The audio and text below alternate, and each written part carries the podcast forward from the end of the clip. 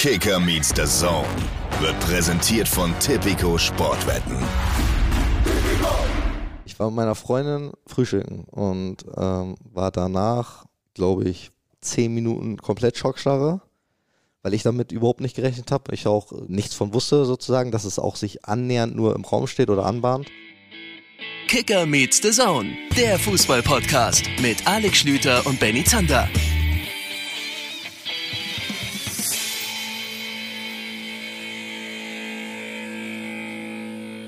Liebe Leute, hier sind wir nochmal.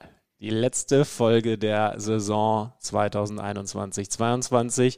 Ich grüße euch aus Hamburg und es ist wieder soweit. Ich kann Benny Zander Das berühren. Das sind die guten Tage. Es ist doch wieder nicht. Hallo auch von mir. Warum ist das eigentlich, ist das jetzt unsere Catchphrase? Ja? Also beginnen wir ab jetzt einfach jeden Podcast immer mit Liebe Leute. Ich habe damit irgendwann mal angefangen, du hast es mir dann geklaut und ab jetzt beginnt, glaube ich, jeder Podcast, egal wer von uns eröffnet, immer mit Liebe Leute. Ja, kann sein, dass abkommen, dass der Podcast so heißt. Oder wir bringen Tassen und Hoodies mit Liebe Leute drauf raus. Ich denke nur an die Cash Cow. Schön, dass ihr dabei seid. Es ist ein, einmal gibt es noch Kicker Meets the Zone und das machen wir jetzt wirklich in aller Ausführlichkeit. Wir besprechen hoffentlich alles, was es zu besprechen gibt. Entlassen euch dann in den Sommer, in den Urlaub, machen auch ein bisschen Urlaub und äh, schnaufen alle mal ein bisschen voneinander durch. Ja, aber ihr könnt euch darauf freuen. Wird eine, wird eine mega geile Abschlussfolge, die ihr euch dann so zehn Wochen lang hintereinander, weil ja auch nichts Neues rauskommt, anhören könnt. Das liegt einmal daran, dass wir natürlich über das Pokalfinale sprechen werden. Wir werden dann, freut euch drauf, beim Relegationsrückspiel zwischen Hamburg und Berlin sein. Aber der Hauptgrund, weshalb das eine mega spektakuläre Folge sein wird, sitzt neben uns. Und hört auf den Namen Julian Brandt. Schönen guten Tag. Schönen guten Tag. Ja. Oder guten Morgen. Ja, es ist, was haben wir denn? Das ist jetzt eine Interpretationsfrage. Es ist jetzt kurz vor zwölf. Ja. Für mich ist es wichtig- guten Morgen. Genau, normalerweise bist du so eine halbe Stunde wach. Ja, Ja. Heute komm, nicht. Ja, komm, sag es, sag es, sag es. Seit wann bist du wach? Mein Wecker hat geklingelt um 4.30 Uhr. Da war ich gerade zwei Stunden im Bett, nachdem ich gefühlt zehn Minuten vorher noch bei, einer, bei einem Overtime-Basketballspiel in der Halle saß, um, um kurz nach sechs in den ICE hier nach Hamburg zu steigen, bei dem natürlich wieder die Hälfte der Waggons äh, nicht mitfuhr. Und jetzt hier zu sein. Aber das Gute ist, ich bin jetzt gerade an dem perfekten Punkt, einfach drüber zu sein. Und für den Podcast wird das super. Und sobald hier auf den Stopp-Button gedrückt ist, Schläfst du ein? werde ich einfach umkippen. Wann hat, wann hat der Brandsche Wecker heute geklingelt?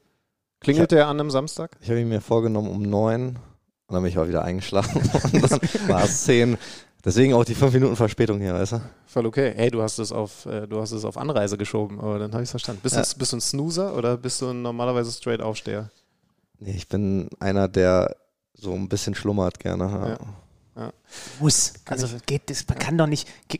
Kannst du einfach, wenn der Wecker klingelt, direkt aufstehen? Ja, ist ganz komisch. Also ich brauche, ich bin tierisch schlafabhängig, aber ich bin, obwohl ich, wenn ich nur so sechs Stunden Schlaf habe, den ganzen Tag drunter leide, bin ich aber in dem Moment, bin ich gut da, bin ich wach. Ja. Und, und äh, also zum Beispiel meine Freundin ist da völlig irritiert, weil die kann mit wenig Schlaf viel besser auskommen. Aber in dem Moment, wenn der Wecker klingelt, bin ich schnell da. Also offensichtlich, hat es eigentlich gerade geklingelt? Ich, kann sein, dass es Ja. gerade geklingelt hat. Müssen wir irgendwie. Es kann mein Bruder sein, der, der, ne- der meine Playstation zurückbringt. Ich lasse ihn mal kurz rein, aber redet ruhig weiter. Ja. Okay, also es, es ist heute ein bisschen die, die, die Home Story-Episode tatsächlich. Jule hat sich hier, ja, es hat tatsächlich geklingelt, geil. Jule hat sich zu uns gesellt in die heiligen Hallen äh, des Casa Schlüter, weil du ja, ähm, obwohl du gebürtiger Bremer bist, auch hier in Hamburg äh, gerne mal ein bisschen Zeit verbringst, wie ich gelernt habe, ne? Ja, ich bin so ein klassisches Nordlicht. Also, nee, äh, ich bin ja ge geboren in Bremen und für mich ist so der Norden ist eigentlich so der Place to be in Deutschland. Also ich habe jetzt fünf, fünf, sechs Jahre in Köln gewohnt, im Westen, wohne jetzt immer noch im Westen, in Dortmund und ähm, irgendwie Norden ist trotzdem für mich äh, Heimat und da macht es für mich auch keinen Unterschied, ob es jetzt dann Bremen oder Hamburg ist. Klar, Bremen äh, sind meine ganzen Freunde, aber Hamburg ist einfach eine sehr schöne Stadt. Und ich fühle mich hier sehr wohl, auch äh, mit dem Wetter. ja, genau. Das Schwieriges ist halt das, Thema. Das ist, das, das ist das alte Problem hier oben. Und heute passend zu. zu ich, Was ist die denn Post. hier los? Sag mal, das gibt's doch gar nicht. Okay, das ist der unruhigste Start in einem Podcast, den wir jemals hatten. Vielleicht stehen auch wieder die drei Typen hier vor, die Äh, äh, Alex besuchen wollen. Äh, Jule, ich verspreche dir, normalerweise sind wir professioneller. Wobei die Hörer und Hörerinnen sitzen jetzt gerade zu Hause und denken sich, er lügt einfach, er lügt einfach. Schön, dass du da bist. Ähm, was nicht so selbstverständlich ist, weil du tatsächlich gerade aus einer Saison kommst und ja eigentlich noch ein bisschen auch um im, im, Basketball-Sprech zu bleiben, Overtime hast, was die Saison angeht. Denn äh, wenn wir hier mit unserer Aufzeichnung durch sind, dann dauert es nicht mehr allzu lang. Dann machst du dich auf den Weg äh, Richtung Nationalmannschaft. Deswegen freuen wir uns umso mehr, dass du trotz der kurzen äh, Überbrückungszeit, wo du auch mal ein bisschen Füße hochmachen kannst, hier mit uns quatschst. Ist übrigens auch der Grund, weshalb wir uns heute an einem Samstag hier zusammensetzen. Genau, Weil du ja. dann schon wieder zur Nationalmannschaft musst. Ähm, lass uns mal bei diesem, bei diesem Thema Norddeutschland erstmal bleiben. Also es zieht dich dann immer wieder äh, zurück. Das heißt, du bist jemand, der äh, da schon extrem heimatverbunden ist aufgrund dessen, dass du den Norden einfach magst oder aufgrund dessen, dass deine Familie vor allem hier noch ist. Ich weiß jetzt gar nicht, wie ihr verteilt seid, der Brandclan über Deutschland. es, äh, ja, also es sind im Grunde genommen sind es dieselben Aspekte, die, die eigentlich jeder hat. Zum einen ist es die Heimat, weil ich bin hier aufgewachsen sozusagen. Äh, ist ja bei jedem auch, wenn es jetzt bei dir dann, ich weiß nicht, ist es Leipzig? Oder Äh, aufgewachsen? Ein Stündchen weg von Leipzig in Zwickau. Ja. dann ist Und ja jetzt auch, aber lange schon in Leipzig, also es fühlt sich irgendwie. irgendwie, irgendwie kehrt man immer wieder zurück. Ähm, klar, meine, meine, meine Eltern, mein ganz kleiner Bruder wohnt hier immer noch, mein ganz kleiner Bruder spielt bei Werder, ähm, äh, wo ich später dann auch noch das, das, das Spiel äh, mir anschauen werde. Und der mittlere ist so ein bisschen überall. So, ne, der, der ist, äh, ich glaube, der hat gar keinen festen Wohnsitz, sondern der, der schläft einfach überall. Müssen wir uns Sorgen um ihn machen? Nee. Nee, nee, das Okay. ist, der ist, der ist so. Ähm, und für mich ist es aber trotzdem, das ist, ist wie halt ein Anker, ne? Äh, Heimat ist für mich wie so ein Anker und ich glaube, manchmal braucht man das einfach, dass man dann wieder so ein bisschen dem Alltag entflüchtet und ähm, ja, mal wieder was anderes sieht. Ähm, für mich ist das dann, wie gesagt, das ist äh, zum Teil Bremen, zum Teil Hamburg. Ähm, und dann hat man aber auch wieder nach einer Woche Bock, dann wieder ins, in, den- in den Alltag zurückzusteigen und wieder äh, ja, dem Fußballgeschäft äh, sich zu widmen. Würdest du sagen, dass du charakterlich ein Norddeutscher bist? Hast du so Züge an dir, die man, die man mit der Region hier verbinden würde? Du Ich hast ja Vergleichswerte, wenn du in Ja, der ich- Bundesligamannschaft mit allen möglichen. Ich habe mir versucht, über die, über, über die Zeit in Leverkusen so ein bisschen das Rheinländische anzueignen. Fantastisch, oder? Es ist schon fantastisch. Es ist geil, ja. Also es ist für mich auch extrem easy gewesen, sich da einzuleben. Ich habe mich, ich habe direkt in der Innenstadt gewohnt, ähm, in Köln. Also ich habe alles mitbekommen, Ja. von äh, entspannten Tagen bis zu Karneval, dass ich vom Spiel kam und es lag komplett gebrochenes vor meiner Tür. Aber äh, ich habe, ähm, ja, ich, ich, ich, die Leute sind mega, mega cool dort. Ähm, ich habe, ich glaube, schon in gewissen Phasen auch wieder was, was ja, so ein bisschen nordisches, was, was kälteres, aber ähm, es kommt immer auf die Situation an. Ich, eigentlich bin ich grundsätzlich für jeden Spaß zu haben und manchmal dann wieder in mich gekehrt und hab Bock auf meine, meine Ruhe zu haben. Also, das ist ein Mix. Der, der Potslang ist aber auch gut. Ne? Den du jetzt dann da regelmäßig um dich rum hast, den mag ich auch. Ruhrgebietsslang ist Ja, schon das ist sehr ein- stark. Das ist einfach ehrlich, ne? Ja. Mhm. Pott ist ehrlich. Ich wer wer, wer ja war denn auch- jetzt eigentlich an der Tür? Sag mal ganz kurz. Also, Ach so, das, äh, das, das war ein, ein, eine DHL-Botin. Okay, gut. Ja. Müssen wir kurz auflösen für die Leute hier. Ja, das ist richtig, stimmt. ja, äh, ich habe mir jetzt gedacht, ich werde nicht extra die Klingel abmontieren. Äh, Nein, das ist in Ordnung. Also tatsächlich kommt mein Bruder irgendwann auch noch vorbei, weil er erstens sich meine Playstation ausgeliehen hat und ich gesagt habe, irgendwann will ich sie wieder haben. Und äh, ich glaube, er hat einfach sein Berufsleben die letzte Woche komplett weggeworfen, weil er, weil er, weil er Elden Ring spielen wollte. und, und jetzt hat er gesagt, er muss sie auch allein aus Selbstschutz jetzt mal wieder abgeben. Und außerdem gibt es hier mehrere Dinge, die, die noch repariert werden müssen. Und das ist bei mir in der Familie äh, dann immer in Richtung mein Bruder, weil ich handwerklich ein absoluter Okay. Bin. Ähm, ihr seid komplett Sport, oder? Also Ja, der mittlere ist ja äh, Fotograf, ähm, hat dem Sport sich irgendwann, äh, hat, hat dem Sport irgendwann den Rücken gekehrt. Ähm, ich würde ihn grundsätzlich schon noch als sportlich einschätzen, ähm, hat sich aber in den letzten Monaten ein bisschen ähm, gelegt bei ihm, äh, ist aber auch viel unterwegs, muss man auch sagen, ist eine Zeitfrage, der, der kommt gut, kommt gut rum. Ähm, und der ganz Kleine ist, ja, der ist so, wie es bei mir halt ähnlich ist. Ähm, in der U23 momentan noch. Ähm, und mal gucken, was bei dem noch da alles kommt in den nächsten Monaten und Jahren. Aber, aber bei euch zu Hause, also Thema Fußball ist schon an Nummer eins oder ist es nach Hause kommen und über andere Dinge reden? Hat ja alles so sein Für und Wider. Ja, es ist, das Problem ist halt natürlich, also jetzt gerade auf meine Eltern bezogen, beschäftigen sie sich natürlich schon viel mit Fußball, weil du hast ent- entweder hast den ganz Kleinen zu Hause, über den, um den es dann geht. Äh, wenn ich nach Hause komme, ist natürlich auch immer oft Fußball ein Thema. Ich komme aber gerade deswegen nach Hause, weil ich dann Mhm. meistens gar keinen Bock mehr darüber habe, darüber zu quatschen. Ne? Das ist auch wieder das Schöne, wenn dann, wenn dann äh, Janis, also der Mittlere, kommt, weil da geht's dann halt nicht drum. Da geht's dann um andere Themen und das ist, ich sag, Fußball ist halt so ein bisschen mit das größte Teil meines Lebens, aber den anderen Teil mag ich auch gerne und da geht's dann Gott sei Dank dann nicht so viel drum. Also es ist, ja, es muss immer in der Balance bleiben. Der kleine Brand spielt was für eine Position? Seid ihr euch ähnlich? Ja, er ist, er ist mehr der komplette Flügelspieler. Also so ein bisschen, wenn, es ist immer schwer zu, zu erklären, aber ich würde ihn fast so einschätzen wie von der Position her wie Ashraf Hakimi so ein bisschen. Oh. Weißt du, so ein bisschen kompletter Schienen, Schiene, so ein, so ein, so ein, so ein ICE-Zug. Der ist auch eine gute Geschwindigkeit, also er ist schneller als ich, der ist auch, lustigerweise ist er auch größer als ich.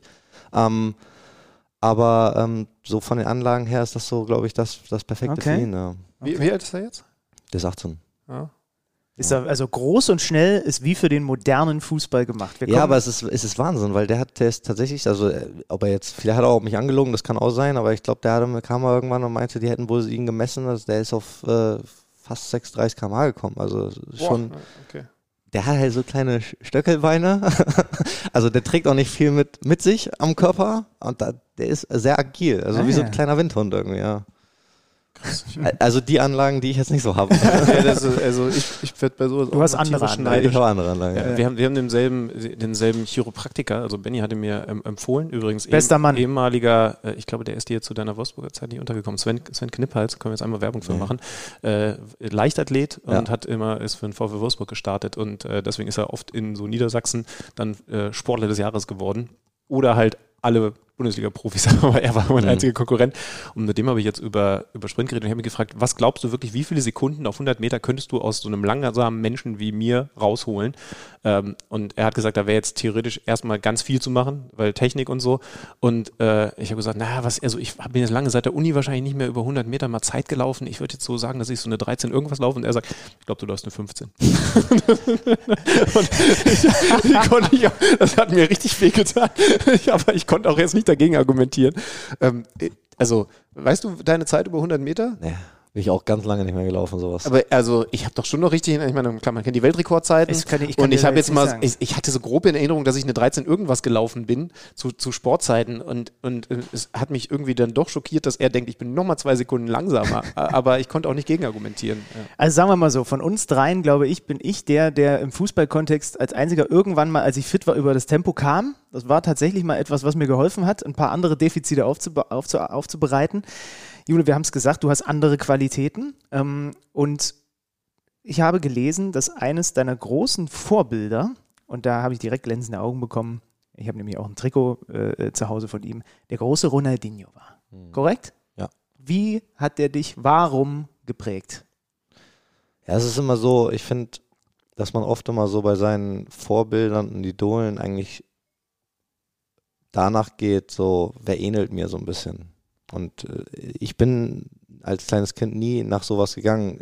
Bei Ronaldinho war das Geile, fand ich, wie er es geschafft hat, und das hat er wahrscheinlich nicht mal absichtlich gemacht, einfach Menschen zu begeistern. Also du hast ja, du bist als kleines Kind, hast dir das Spiel angeguckt und dachtest dir nur so, das ist geil, was der macht. Das ist einfach, der, der hat Menschen eine Freude bereitet in der Art und Weise, wie er Fußball gespielt hat, sozusagen. Und ähm, man hat ihm auch den Spaß angesehen, den er selber hat beim Spielen. Also äh, am Ende, äh, da können wir auch offen und ehrlich drüber reden. Wir spielen mittlerweile, oder ich spiele jetzt mittlerweile in einem, oder bin in einem Fußballgeschäft, wo es ja auch viel um Druck geht, um Erfolg, um, um Pflicht, äh, Siege einzufahren.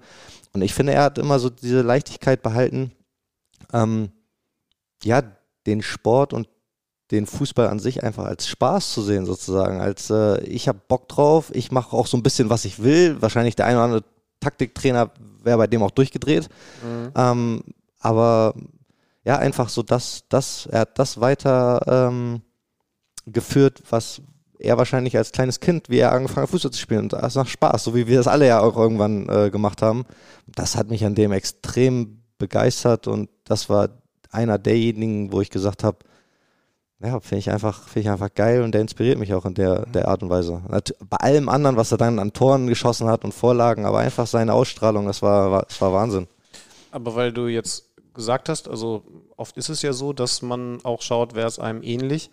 Man, also wenn ich jetzt mal sage, er war vielleicht der, er hatte das leichteste Fußballspiel, was es je gegeben hat, zumindest so der Neuzeit von dem, was wir dann auch auf Videomaterial uns anschauen können.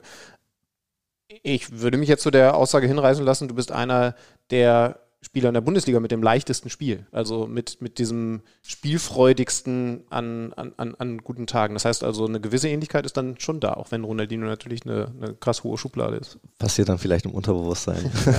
nee, aber also ja, es ist, es kann auch, also ich kann mir gut vorstellen, dass sowas einen auch auf Dauer prägt, dass man sich mhm. das dann, auch wenn man es sich jetzt selber nicht vornimmt, aber dass man sich das so ein bisschen aneignet und sagt, hey, ich versuche das jetzt auch einfach, dass man mir anmerkt, im Spiel, ich habe Bock, mir macht das Spaß, ähm, ich sehe den Fußball nochmal anders, äh, als jetzt einfach nur Rennen, Kämpfen, Beißen, ähm, muss meine zwölf Kilometer abspulen und jeder Pass muss ankommen sozusagen, sondern bin experimentierfreudig, gehe gerne ins Risiko, was auch immer. Also es kann sich ja in allen möglichen Arten und Weisen ähm, zeigen und das war, wie gesagt, es gibt vielleicht die ein oder anderen Sachen, die sich da ähneln. Äh, ansonsten würde ich schon sagen, dass wir uns da in vielen Sachen auch unterscheiden, aber das, das spielt für mich jetzt auch dann nicht so eine große Rolle, weil ich einfach sage, ja, aber er als Spieler war cool und ich als Spieler bin dann auf eine andere Weise so, wie ich bin und vielleicht kommt dann irgendwann ein kleiner Knirps, die sagt, ja, Ronaldinho fand ich kacke, aber im Brand fand ich geil. So, wer weiß das schon, so, keine Ahnung. Aber ähm,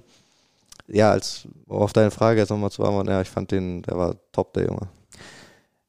Es ist ja spannend. Ähm, macht mal kurz das kleine Gedankenexperiment mit mir. Seit seiner Hochzeit ist viel passiert im Fußball. Und er war zu der damaligen Zeit ja top, top, top, top, top. Und es gibt auch wenige Spieler, die mich mehr begeistert haben und überhaupt diese Liebe zu diesem Spiel so groß haben werden lassen wie diesen Typen. Wäre der heute immer noch top, top, top, top, top?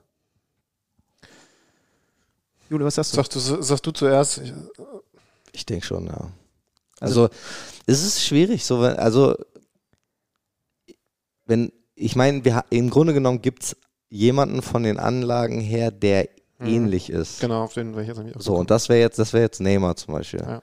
So, und natürlich, du merkst halt schon so, so mehr, ich meine, ich nenne mal Zirkus, er veranstaltet, ne, und die funktionieren ja oft auch, aber da merkst du ja, irgendwann haben die Leute da keinen Bock mehr drauf und lassen das nicht mehr mit sich machen und dann gibt es halt auch mal eine Sense sozusagen. Die Frage ist halt, wie wäre Ronaldinho mit so solchen Sachen umgegangen? Oder hätte er sein Spiel angepasst dementsprechend? Das ist halt so ein bisschen die Frage. Aber damals ging es und es kam damit durch. Er hat wahrscheinlich auch mal ein paar auf die Socken bekommen, aber ähm, ich glaube, Sergio Ramos hätte das so in seiner Vollprime nicht mehr mit sich machen lassen. Also ich sage jetzt mal zwischen 2012, 2018, 19 wäre wahrscheinlich ein interessantes Duell gewesen. Mhm. Er, hat sich ja sogar auch ein bisschen entwickelt, wenn ihr seine Paris-Zeit noch im Kopf habt. Also ich hatte irgendwie mal einen gewissen Fable für PSG, das war so meine Fußballmanager-Mannschaft und äh, also tatsächlich noch aus den 90ern geholt und dann war er da. Das war ja, bevor er dann zu Barcelona gegangen ist und da dann die ganz großen äh, Einzeltitel und logischerweise dann auch ähm, Champions League Trophäen geholt hat. Und da war er für mich zumindest noch ein bisschen dynamischer und, und äh, also dieses ganz große Trickreiche auf der Außenbahn, äh, im Stand irgendwelche geilen Dinge gemacht, äh, wo man sich dann fragt, was hat es jetzt eigentlich produktiv gebracht, aber, aber doch hat er ja, hat er seine, Mit seine Gegenspieler schlecht aussehen lassen. Oder das war dann so ein bisschen mehr noch bei, bei, bei Barcelona oder dieses, dieses Tor, wo er da an der 16er Kante irgendwie dreimal über den Ball geht und dann mit der Pike irgendwie reinschießt ja, oder so. Und das, das, so ganz, das ist so ganz typisch äh, für mich.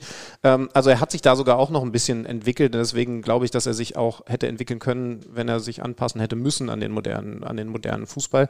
Ich glaube, der, der alte Ronaldinho Mourinho, der war dann auch einfach tatsächlich nicht mehr dynamisch genug. Da, da gab es dann auch sehr viel Standfußball und man hat sich gefragt, was bringt das jetzt noch? Aber, aber ich meine, es ist ja trotzdem irgendwie cool, dass es sowas gegeben hat. Bei dir hätte es ja auch ganz anders laufen können. Also du bist mit wann 14, 15 ins NLZ in Wolfsburg? 15, ja. Mit 15. Warum bist du nicht der typische NLZ äh, Stoppen, Passen, Schießen Spieler geworden? Ist eine Erklärung? Ja, weil ich, weil ich glaube, ähm, dass ich noch gerade unter dieser mh, mm, unter dieser Schwelle war, wo es sich komplett geändert hat. Vom, ich sag mal, ab vom DFB auf die Stützpunkte äh, bis auf die NLZs, dass es darum geht, ähm, wie jetzt 2014, sage ich jetzt mal, wirklich nur noch ein Team, zwei Kontakte klatschen lassen, tief, also wo es wenig Dribblings mehr gibt, wenig Außenspieler, das ist ja genau der Prozess, den wir jetzt auch haben, warum wir in den letzten Jahren gerade in der Nationalmannschaft auch dann ein, zwei Probleme auch öffentlich hatten, wo, wo es darum ging, ja, wer, wer ist denn jetzt bei uns derjenige, der über außen eins gegen eins geht? Jetzt haben sich natürlich wieder viele entwickelt, ne? mit Leroy, mit Serge, mit vielen, vielen Spielern haben wir ja auch wieder diese klassischen, klassischen Außenspieler, aber das war eine Zeit lang, dachten wir mal, gab es ja auch äh, extreme Probleme. Und bei mir war das so, ich glaube, das war schon in dem Prozess drinne, aber ich habe mich da irgendwie noch so ein bisschen, habe noch mein Schlupfloch gefunden, habe äh, Gott sei Dank auch ein, zwei Trainer gehabt, die zu mir gesagt haben, mach was du willst. Ja. So, mach, mach einfach und so wie du es machst, machst du es gut. Im Umkehrschluss hat das sogar gut funktioniert, weil ich den dann mit allem auch, ob es Tore oder Assists waren, auch alles zurückgeben konnte. Wir sind deutscher Meister geworden in der A-Jugend, also ähm, das war dann auch in Ordnung.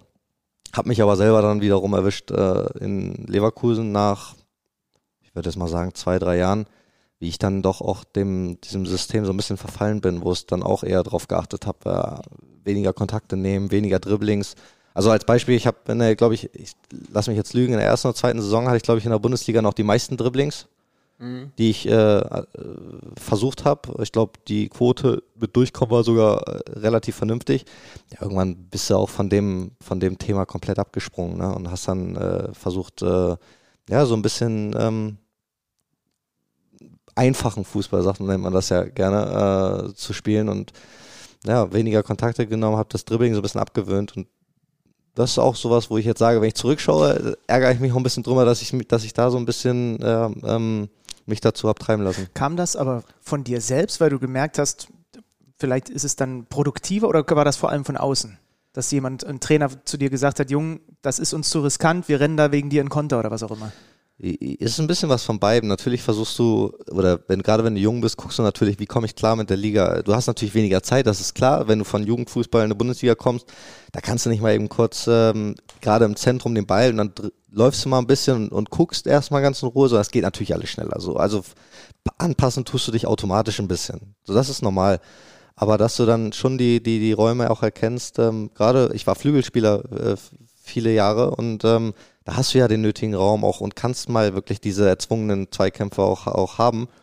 Ähm, ja, und irgendwann, weiß nicht, bin ich, habe ich mich selber so ein bisschen ins Zentrum ziehen lassen, dann war ich irgendwann Zehner, Achter, was auch immer. Da bist du dann, hast du natürlich mehr Gegenspieler. Also das war, war, das hat sich alles so ein bisschen entwickelt einfach. Ähm, und das hätte ich mir, also das war, das war, das war ein Punkt, wo ich sage, das hätte ich mir beibehalten können, weil eigentlich grundsätzlich, ich konnte das alles. Wahrscheinlich kann ich es immer noch, aber es ist einfach, die, der Gedanke, wenn du einen Ball bekommst, ist momentan ein anderer, als wenn du sagst, ey, pass auf, ich kriege jetzt den Ball, ich drehe mich jetzt um und vernasche jetzt zwei Leute. So, mhm. und das müsstest du eigentlich wieder reinbekommen, sozusagen. Das ist ja, deswegen haben wir ja auch immer relativ junge Spieler, 17, 18, die in der Bundesliga reingeworfen werden, gar nicht nur bei uns, sondern auch in anderen Vereinen, die kriegen Ball, drehen sich um und laufen halt dreimal dann auf den Rechtsverteidiger und versuchen den zu verarschen. Mhm. Und dann zweimal klappt's nicht, aber dritten Mal klappt's und das Stadion findet's wieder geil. Also ja das ist das, ähm, was die Leute am Ende ja auch ein bisschen begeistert, aber das wird halt rar momentan in der Bundesliga. Ne? Ich glaube aber tatsächlich auch, dass es trotzdem wichtig ist. Also du siehst es ja bei den Bayern zum Beispiel auch, wie wichtig sind die Commands und, und Sanés und Gnabris für die als, als Unterschiedsspieler. Also du hast Mannschaften, ich weiß nicht, Mannschaften, die komplett gegen den Ball und Umschaltfußball spielen, aber du hast dann auch ein paar Mannschaften, die den Ball laufen lassen, ob jetzt in Deutschland oder anderen liegen. Und ich finde auch, dass du dann ein Problem in der Mannschaft hast, wenn, wenn du als Zuschauer denkst, ja, und wer soll jetzt mal was lösen? Also wer soll jetzt den tatsächlich den, den, den, den kreativen Moment, den überraschenden Moment, den, der dann eine Abwehr mal aufbricht, überhaupt mal auslösen? Das ist ja dann doch am Ende das, was den Unterschied macht. Weil ansonsten hast du, die spielen sich den Ball zu und spielen irgendwann die Halbfeldflanke und die ja. spielen sich danach den Ball zu nach dem Abstoß ja. und spielen irgendwann die Halbfeldflanke. Ja, wobei ganz so ist es nicht, weil die eine Mannschaft ist meistens die, die, die steht so tief hinten drin, die ja, das, das Ding dann weg, dann hast du den Ball wieder. Ne? Es ist ja so dieser alte, äh, dieser alte, dieser alte Satz der letzten Jahre. Mittlerweile kann jede Mannschaft, die in die Bundesliga kommt oder auch wenn ihr international gegen wen auch immer spielt, verteidigen können die im Zweifel alle. Und genau dann brauchst du ja dieses Element es gibt, äh, ich, ich finde, dass sich das mittlerweile im Fußball so ein bisschen entwickelt hat, dass von diesen ganzen Dribblern, von, ich sag mal, von Außenpositionen, ähm, das dahingehend entwickelt hat, dass sich Spieler entwickelt haben, die technisch extrem stark auf engen Raum einfach sind. Also gar nicht mehr dieses auf einen zulaufen und dann machst du fünf Tricks und bist dran vorbei und schießt den Ball äh, ins Tor, sondern bist halt, du kriegst Bälle, wo der ganz, die ganze Mannschaft, die ganze gegnerische Mannschaft gefühlt um dich rumsteht und du hast einfach so gute Kontakte, dass die einfach nicht mehr an den Ball kommen. Und dahingehend hat sich das eher so ein bisschen, vielleicht auch, weil die Mannschaften jetzt so ein bisschen eher Catenaccio-artiger spielen. Ich weiß es nicht genau so, aber. Musiala ähm, ist im Moment so ein Typ, ne? Das also, ist, das, ja. das hat sich extrem entwickelt. Ähm, und da gibt es mittlerweile, wie gesagt, egal ob wen du nimmst, ob du jetzt einen Kai nimmst zum Beispiel, der ja auch eher so einer ist, ersten Kontakt immer sehr gut. Flo Wirtz, der jetzt äh, relativ äh, jung ist. Gio Reyna kann das sehr, sehr gut. Also nur um ein, zwei zu nennen.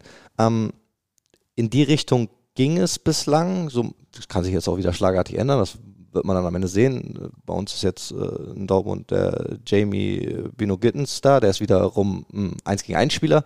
Also das kann sich auch wieder schlagartig Schlager nicht ändern, aber das war jetzt so ein bisschen das, was die letzten Jahre ähm, ja, sich so ein bisschen fortgeführt hat und dementsprechend im Umkehrschluss auch die, die, diese Dribbler an sich nicht so viel zum Vorschein kamen. Ne? Wie siehst du es denn bei dir selber aktuell? Also der, der Mann hier rechts neben mir, Kollege Zander, hat war es sogar vor dieser Saison. Wir machen immer so ein bisschen Vorausblick auf die, auf die Saison, um dann kläglich mit unseren Voraussagen zu scheitern. Meistens, ja. Hat, hat aber auf jeden Fall über dich gesagt, ähm, so most fun to watch. Also, also bei dir freut man sich halt drauf, weil immer also es gibt diese Momente, äh, also ich habe auch bei dir, wenn wir jetzt bei Ronaldinho gerade in Schwärm geraten sind, auch du hast ja Momente gehabt, eine, eine Ballmitnahme in 360-Grad-Drehung und, und, und Abschluss und so. Du hast ja diese, diese Momente drin. Du hast aber natürlich auch in den letzten Jahren Spiele gehabt, in denen man dann eben das, das Gefühl hatte, ah, da, da, da findest du, da findest du nicht genug rein, ähm, hast dann irgendwie wichtige Ballverluste oder so. Wo siehst du dich mit den Jahren, die du jetzt dann als Entwicklung genommen hast, gerade als Fußballspieler? Ich muss, also es ist schwer, das in einem Satz zu sagen. Also wenn man jetzt mal gerade gra auf die, die, die BVB-Jahre jetzt äh, zurückschaut, ähm, hatte ich gerade mit dem zweiten Jahr jetzt auch, muss ich sagen, extrem zu kämpfen. Das war aber auch dem geschuldet einfach, dass ich, ich glaube, dass mich gerade auch diese Corona-Zeit extrem belastet hat. Weil gar nicht wegen Corona an sich, sondern einfach wegen diesen Geisterspielen mich hat das so angekotzt, dass du in einem Stadion spielst, was wo 80.000 Fassungsvermögen ist und dass kein Mensch da ist, ähm, weil irgendwie ist das auch so ein bisschen, ich glaube, das ist auch so ein Punkt, warum du dann anfängst Spaß zu haben, weil du du machst was Geiles und du hast einen Rauen, du kriegst ein Feedback sozusagen, du machst eine Scheißsituation, du kriegst einen Pfeifen, also du kriegst immer was zurück von dem von dem Publikum, ähm, Leute, wenn du was Cooles machst, also ich glaube, wenn ein Ronaldinho Geisterspieler gehabt hätte, ja. Ich glaube, ich weiß ja. nicht, ob der da noch 80 Guter Übersteiger im Spiel ja. gemacht Ja, so. und, und, das Gegenbeispiel wäre der Typ, der immer solide Räume zuläuft, der bekommt auch für 80.000 keinen Raum dafür, dass er wieder im, ne, also so, so toller ist, so ein Kanté.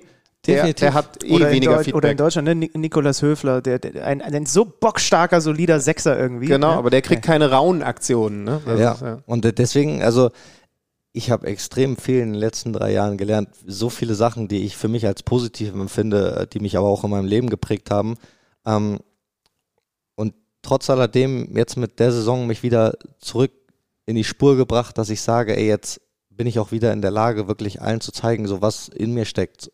Ähm, mein Anspruch dennoch ist es, ähm, mehr Tore, mehr coole Momente, mehr Assists zu haben als die Saison. Also es war in Ordnung für mich. Mehr war es für mich aber auch nicht, weil ich habe schon einen hohen Anspruch an mich selbst. 18 Scorer-Punkte. Ja, aber ich. Schon nicht wenig. Ja, aber die, diesen, also diesen leichten, ich sehe manchmal ein bisschen ehrgeizlos aus, aber ich habe einen großen Ehrgeiz äh, in mir drinne, auch äh, eine Erwartung an mich selbst. Ähm, und trotzdem ist es, ist es in Ordnung und einfach eine gute Basis für die nächste Saison. Und äh, ja, diese Momente aber, äh, wovon wir jetzt gesprochen haben und allgemein dieses wieder in die Spur kommen und dieses sich weiterentwickeln, das, in der Entwicklung stecke ich nach wie vor und da bin ich, bin ich auf einem guten Weg. Äh, auch wenn das nicht immer jeder sofort erkennen möchte, aber ähm, das passt schon alles. Auf den Punkt gebracht, also du definierst dein Spiel schon dann klar darüber, dass du solche Momente hast. Also zu einem guten Spiel von Julian Brandt gehört, dass er, dass er ein, zwei Aktionen hat, die ein, eine besondere Kreativität haben, die einen Unterschied machen, die dann auch Raunen erzeugen. Ähm, und, und ich sag mal, den Rest musst du dann mannschaftsdienlich deinen Job erfüllen. Ist das der gute Julian Brandt, wie du ihn dir vorstellst? An einem guten Tag äh, ich dann, würde ich dann zufrieden vom Platz gehen und äh, zu euch sehr gerne in eine, zum Interview kommen. dann zeige ich dir nochmal die zwei, drei Raunaktionen und äh, zaubere dir ein Lächeln auf die Lippen. Ähm, die Gefahr darin besteht ja, glaube ich, dass dein äh, Hang zur Verspieltheit, den du dir bitte für immer beibehältst und nie verlierst, dass der manchmal dich ein bisschen Gradlinigkeit und Stringenz in deinem Spiel kostet, oder? Ja, und äh, das, glaube ich, auch ein paar Leuten tief auf den Sack geht.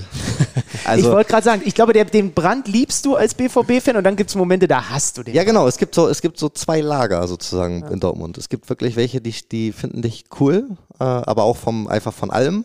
Und es gibt welche, die, die, den gehst du seit drei Jahren auf den Sack. Und die denken sich wahrscheinlich auch so, ja, wäre gut, wenn wir das Kapitel auch irgendwann mal abschließen, sozusagen. Also es ist sehr extrem, aber äh, ich, ich für, für mich persönlich finde das nicht mehr schlimm, weil ich zwinge niemandem und es muss auch nicht sein, oder ich gehe mir nicht mit der Erwartung da rein, dass jeder Mensch mich mag, so wie ich bin. Also sowohl von der Art als auch von meinem Spielstil. Oder von der Art, wie ich über Fußball denke, sozusagen. Ähm, und dass gerade im Pod das natürlich dann auch ehrlich kommuniziert wird, ist für mich auch kein Problem. Ich, ich weiß, wie die Leute darauf sind.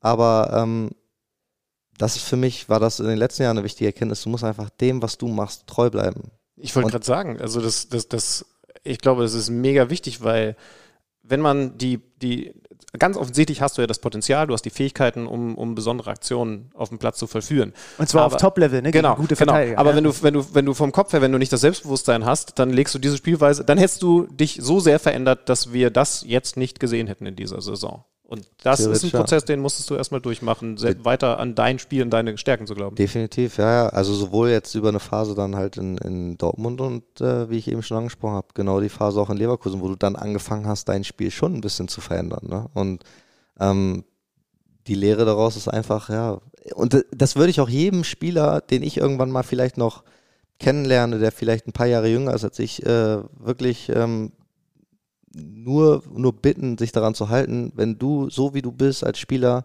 spiel einfach so weiter. Und es wird immer Menschen geben und es wird immer Trainer geben und es wird immer Vereine geben, die das geil finden und genau dich in ihrem Profil so sehen. Also ähm, dieses Anpassen ist auf Dauer, weiß ich nicht, ist nix. Wie sehr bist du mit Trainern schon geclasht. Du musst keine Namen nennen, einfach mhm. nur, es gab bestimmt mal einen Trainer, der hat, war vielleicht auch nicht dafür verantwortlich, dass der Brand da war, sondern der kam vielleicht dann irgendwie danach und hat versucht, keine Ahnung, dich komplett abzuschleifen. Mhm. Ja? Mhm. Oder nicht so krass? Also das bei allen Trainern, die ich bislang hatte, ist, war, hatte ich offensiv nie Probleme. Also offensiv war nie ein Knackpunkt bei uns. Okay. Äh, ich habe mittlerweile sehr viele Trainer, die ich natürlich defensiv gebrochen habe, die ich maximal gebrochen habe. Das, das, das ist interessant und es kommt auch jeder, also das Geile ist, es zieht sich so ein bisschen durch wie so ein Faden. Jeder äh, erzählt mir quasi dasselbe. Also jetzt, wenn ich zu einem neuen Trainer, neuen Trainer habe, äh, höre ich quasi dieselben Sachen. Ähm, ich glaube, bei aller, ähm, bei allem Witz glaube ich schon, dass sich da auch was getan hat. Wirklich in den letzten, in den letzten Jahren. Dass ich, ich versuche das aber auch manchmal, ich bin halt ich bin kein Brecher. Und das werde ich auch nicht werden in den nächsten Jahren. Das muss man einfach so, so anerkennen. Ich bin kein Sven Bender, Lars Bender, die sich da mit den Schienbeinen da jemanden komplett rasieren oder sowas. Ähm, aber ich weiß schon, dass, dass gewisse Sachen einfach, einfach nötig sind, um der Mannschaft zu helfen. Und da, da ist es ein, ein, ein ähm, ja, ein kompaktes defensives Verhalten, auch Bälle zu gewinnen, das, das, ist mir, das ist mir bewusst und das ist auch wirklich ein Prozess, wo, woran ich mich versuche, immer stetig zu verbessern. Definitiv. Aber ähm, viele andere Knackpunkte gab es so jetzt eigentlich gar nicht. Aber das ist so eins, wo, wo wir echt schon, da musste ich auch viel einstecken in den letzten Jahren. Also von wem auch immer. Aber ich fand es geil. Die, äh, jeder Trainer war der Überzeugung, äh, er schafft das in mir zu ändern. Dementsprechend auch viele, waren dann viele gebrochen nach den Saisons, dass sie es dann quasi nicht, nicht richtig gepackt haben. Aber du hast es gerade gesagt, ne? also es ist jetzt nicht so, dass du einfach einen Haken da dran machst und sagst, so bin ich halt, sondern das gehört ja zum modernen Fußball dazu und du musst es ja bringen. Ne? Also, ja, und ja. Äh, ganz ehrlich, am Ende ist es so ein bisschen, jeder hat so ein paar Sachen, die, die, die er einfach verbessern muss. Also ähm, bei mir ist das ein extremes Thema ähm, wo ich einfach sage, okay, das ist nicht nur ein Ding, was du ein, zwei Jahre mal machst, dann hast du das vielleicht drin, sondern es ist natürlich auch ein viel, viel vom Kopf einfach so, gehe ich jetzt die letzten zwei Meter noch rein in den Zweikampf oder stoppe ich vorher ab und versuche ihn einfach nur zu stellen. So, das ist am Ende, das muss irgendwann mal Klick machen. Aber ähm, am Ende ist es, äh, sind es viele, viele, viele äh, Spieler, die da ihre Geschichten haben. Das erste Mal, als ich Erling Haaland bei uns beim BVB gesehen habe, ihr könnt euch nicht vorstellen, wie der köpft. Der konnte keinen Kopfball. Der ko äh, original konnte der keinen Kopfball. Und jetzt mittlerweile ist das eine absolute Obermaschine im Kopf, auch im Kopf, also in der Luft, egal vom Timing, vom Drücken her, alles. Und ich habe das irgendwann schon mal im Interview gesagt. Zu dem Zeitpunkt war ich ein besserer Kopfballspieler als der. Obwohl du das auch mal bei dir als Schwäche Aber anerkannt im ne? Verein, wirklich. Aber mittlerweile ist er, hat er natürlich einen riesen Sprung gemacht. Und da merkst du einfach, wie schnell sowas ja auch gehen kann. Aber das ist halt ein Bereich, du, du hast selber mal am Kopfballspiel gearbeitet, ne? Habe ich, hab ja, ich gelesen. Ich habe auch also, schon ein paar Kopfballtore gemacht. Und, äh, ich habe auch schon ein paar gegen Kopf bekommen, deswegen habe ich auch leicht sensibel bei dem Thema. Aber, aber das bedeutet ja, dieses, dieses Defensivarbeiten ist jetzt ja auch ein Thema. Ich meine, wie, also ich glaube nicht, dass es einen Individualtrainer für defensive Robustheit gibt. Ne? Da kannst du beim Thema Schusstechnik, Kopfballspiel oder so ein bisschen gezielter Aber ist es arbeiten. das überhaupt? Ist es die defensive Robustheit bei dir oder sind es nicht ab und an mal, was, äh, das kommt mir jetzt auch so, ist es nicht ab und an mal dieses Moment nicht da sein? Wenn es um defensiv, ich muss jetzt mal den Raum zumachen geht oder mein Gegner läuft hinter mir weg. Ist es wirklich die Robustheit? Naja, das ist, das ist ja das, was du mit Entschlossenheit gemeint hast, oder? Dass ja, es ist so ein bisschen ja. dieses, also was, was oft dieses Thema ist, ist dieses wirklich dieses Reingehen sozusagen. Also dieses wirklich jetzt, alles klar, ich. Jetzt lass mal krachen. Es kann jetzt okay. sein, dass wir jetzt äh, okay. Bein an Bein und dass es halt mal wehtut sozusagen. Und einfach die Entscheidungsfindung, ne? dass man dann halt in, gerade in, in Duells quasi die richtige, die richtige Entscheidung trifft. Also wenn er, dass man nicht sich mit einer leichten Körperfinte aushebeln lässt und dann ist das Gefühl, ja, der ist schon wieder 15 Meter weit weg, äh, an mir vorbei, sondern dass man da einfach mehr, mehr, mehr okay. dran bleibt sozusagen. Also diese Hartnäckigkeit, diesen Zweikampf dann wirklich gewinnen zu wollen. Ähm, also ist, da geht's dann eher drum, weil alles andere in Duelle kommen, äh, von der Laufbereitschaft hinterherrennen, anlaufen, das äh, auch von den da das ist alles okay. Das ist alles in Ordnung. Darum ging es auch nie, sozusagen. Das ist wirklich dann, wenn dieser Zweikampf stattfindet, das, da, da geht es dann drum, sozusagen. Mhm. Okay. Wie bewertest du eure Saison insgesamt? Also ich, ich habe richtig verstanden, dich persönlich, die Saison bewertest du als, das war doch schon okay, aber darauf muss aufgebaut werden. Ne? Ja, also national ähm, haben wir fünf Punkte mehr geholt als letztes Jahr. Ähm, würde ich, klar, natürlich geht jeder mit der Erwartungshaltung rein, neues Jahr, wir wollen jetzt Meister werden. So. Ja. Jetzt ist das aber auch nicht mal eben so. Das eine ist das Sagen und das andere ist das Machen oder Werden. Ähm, es ist nicht so easy, mal eben kurz zu sagen, ey, pass auf, wir holen jetzt mehr Punkte als Bayern München. Ähm, deswegen national Mindestziel hatten wir auf jeden Fall erreicht und ich finde, dass die Saison nicht schlecht war. Also es war eine absolut vernünftige Saison, wir haben fast 70 Punkte geholt. Ähm, klar, äh, manchmal möchte man sehr gerne das Optimum rausholen. Das ist auch das Bestreben von mir oder der Mannschaft, aber ähm, wie, wie, ich schon gesagt habe, ist halt nicht, ist halt nicht so einfach. Ähm, international war es ungenügend, nicht ausreichend, war schwierig. Ähm, Gerade das Ausscheiden im DFB-Pokal war, tat extrem weh. Ähm, weil es einfach mega unnötig war, weil, glaube ich, das Potenzial im DFB-Pokal enorm war dieses Jahr. Allein wenn man jetzt sieht, mhm. ähm, wer da im Finale steht. Ähm, auch Mannschaften, die sich verdient haben, aber trotzdem hätte man ja auch selber dastehen können. Ähm, gut, und Champions League und Europa League war, war schwierig, äh, war wirklich sehr, sehr schwierig. Ähm, wir haben gut gestartet, haben dann zweimal auf den, auf den Sack bekommen von Ajax und haben uns dann eine Drucksituation gebracht, die wir dann, die wir dann nicht standhalten konnten gegen, gegen Lissabon. Ähm, haben dann jetzt gegen den, den Finalisten sind wir dann ausgeschieden, dass man auch hätte verhindern können. Rangers, ja.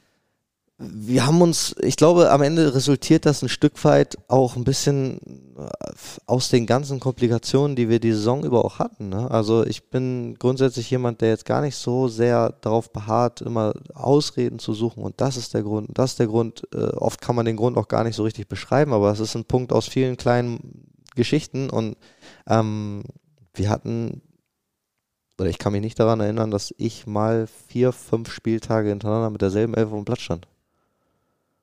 Und das mag sein, dass es bei anderen Vereinen auch so war, aber jetzt am Ende ist ja die Frage auf uns bezogen und das ist auf national, internationalem Niveau, wenn du dann auch alle drei Tage spielst, schwierig, glaube ich. Ähm, sicherlich hätte man das mit den Spielern, die auf dem Platz standen, auch schaffen können.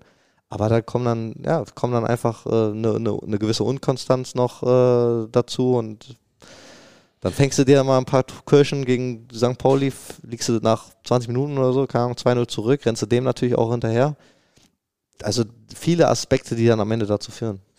Wir haben uns ja wahrscheinlich auch bei keiner Mannschaft die Saison über so schwer getan, äh, sie zu bewerten wie bei, wie bei euch, ja. weil, weil wir uns auch immer daran erinnert haben, äh, also klar, dass man muss über das Enttäuschende aus in den Pokalwettbewerben reden, auf der anderen Seite merken wir dann aber selber, ja, in der Liga, also die Bayern dann irgendwann weg, okay, aber unangefochten Zweiter und fünf Punkte mehr als in der Vorsaison, das muss man doch alles berücksichtigen und dann schwingt aber natürlich trotzdem dieses, da ist nicht mal ein Titel in Greifweite gewesen mit bei dieser Mannschaft, die, und ich glaube, das haben wir mehrfach gesagt, die dann halt auch immer wieder Spiele hat, in denen sie gezeigt hat, was theoretisch möglich ist, weil, weil ihr ja doch Potenzial habt.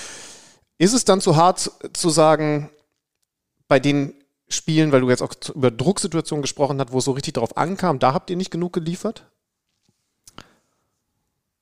Ja, also das ist, am Ende sind das ja die, die, die Spiele, nach denen du gemessen wirst. Also erstmal nur eine kleine Rechnung. Angenommen, man hätte genau diese Saison jetzt so gespielt, wie sie gespielt wurde, und hätte aber beide Spiele gegen Bayern gewonnen. Mhm. Bayern hat, glaube ich, äh, lass mich jetzt lügen, 76, 77 Punkte, 77 Punkte, hätten sechs weniger, wären bei 71. Ihr sechs mehr. Und wir sechs mehr und wären bei äh, 75 also da merkst du ja mal, wie wichtig solche Spiele am, Ende auch einfach nur sind. Also es geht gar nicht darum, dass wir die Liga oder die, die, die Meisterschale verloren haben aufgrund der kleinen Niederlagen, die wir hatten, dann Unentschieden gegen Köln, äh, Niederlage gegen Leverkusen, Niederlage gegen Leipzig, dass du die nicht verlieren darfst, ist auch klar, vor allem nicht zu Hause. Aber hättest du die beiden Spiele gezogen, mhm.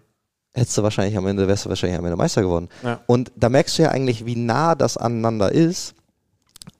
Und zum äh, das andere Thema, was ich glaube, ist auch ein Riesenaspekt, was auch oft nicht, nicht, ähm, ja, nicht so berücksichtigt wird. Du musst dir eine Sache vorstellen, der, der Spielstil von Marco Rose, als er kam, ist Pressing. Ich habe zweieinhalb Jahre Pressing gehabt unter Roger Schmidt und dem würde ich sogar noch darüber einschätzen, was Pressing ist. Also er ist noch Pressing verrückter, sagen wir es mal so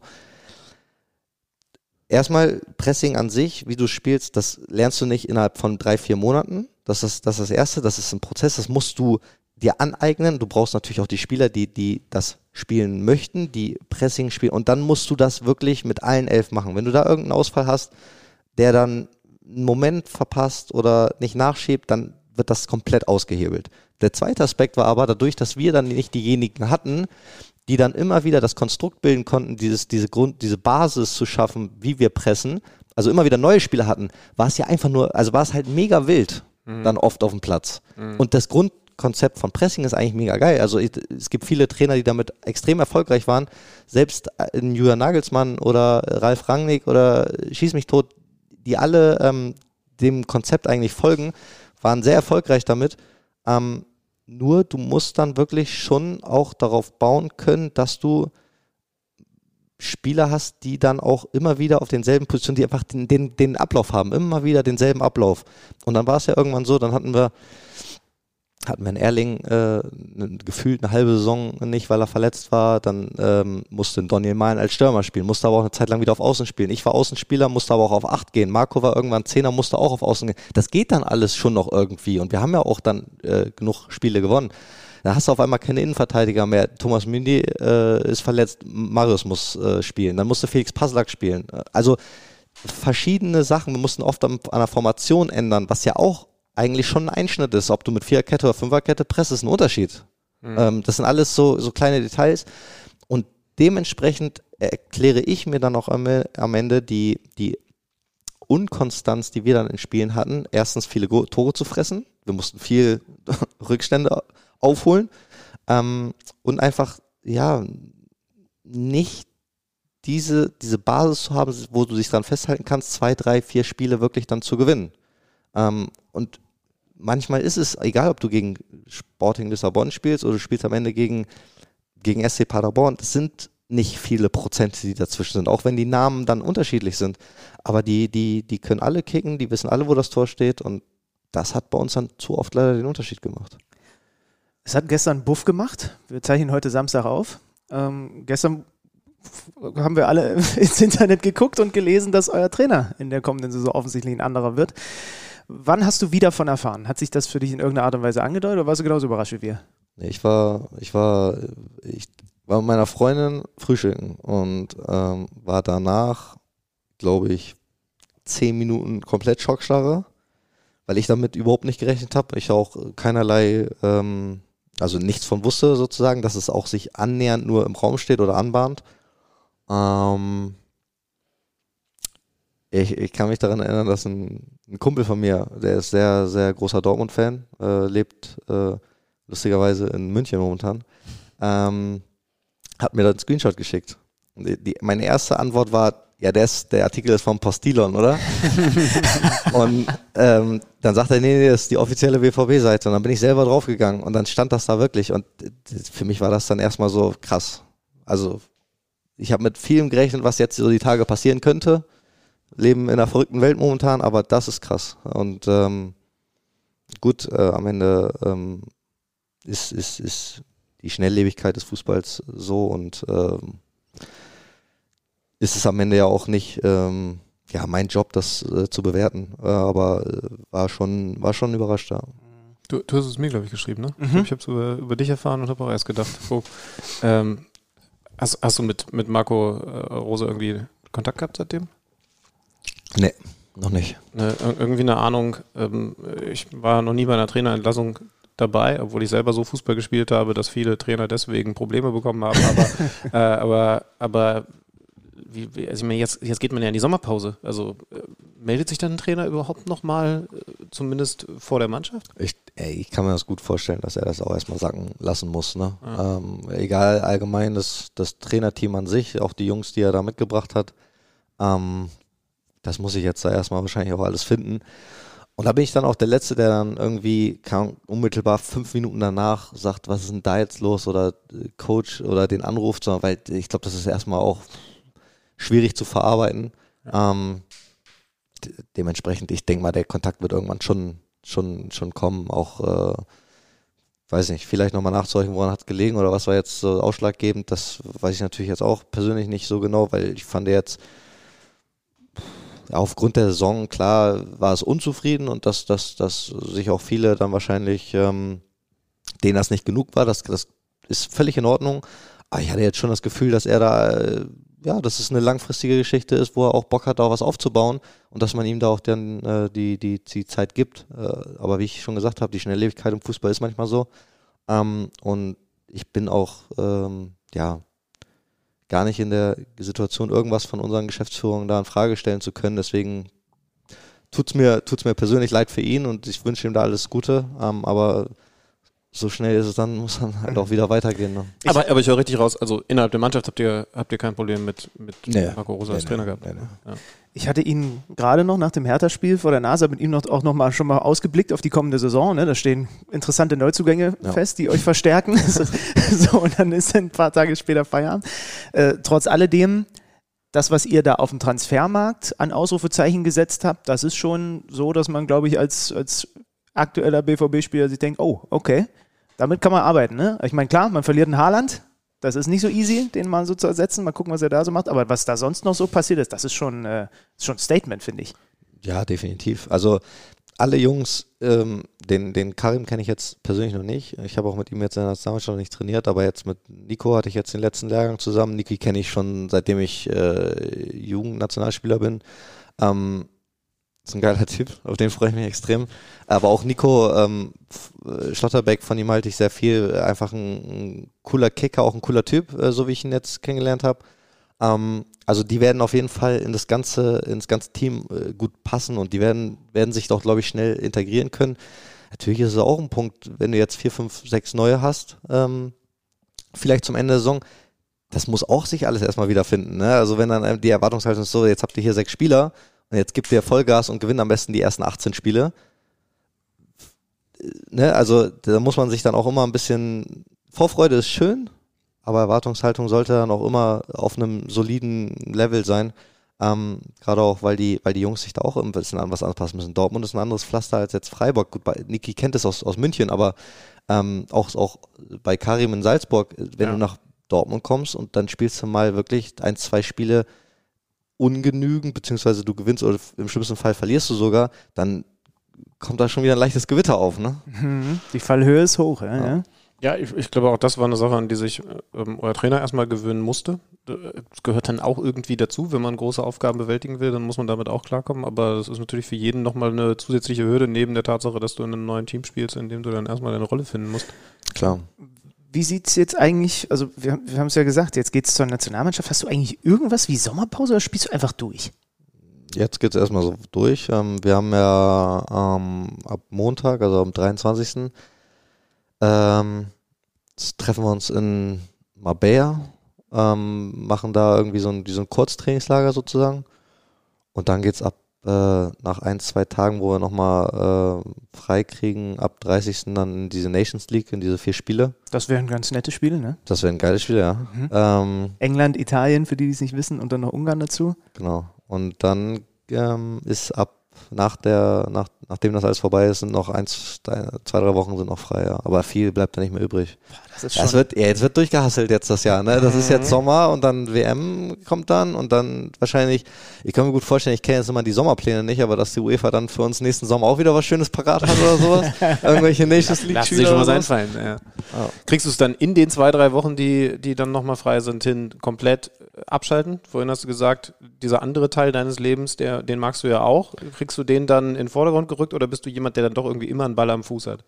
Ähm, nee, ich kriege das tatsächlich ganz gut hin. Ähm, aber halt auch erst, wenn dann, wenn ich weiß, jetzt ist wirklich auch frei. Also die Tage jetzt vor der Nationalmannschaft, ich kann sowas dann nicht dann wegfliegen und dann mal hier noch ein paar Tage in der Sonne oder sowas, weil ich schalte dann einfach nicht ab. Ich weiß dann, ich muss in drei Tagen eigentlich wieder trainieren und dann auch für die nächsten drei, vier Wochen.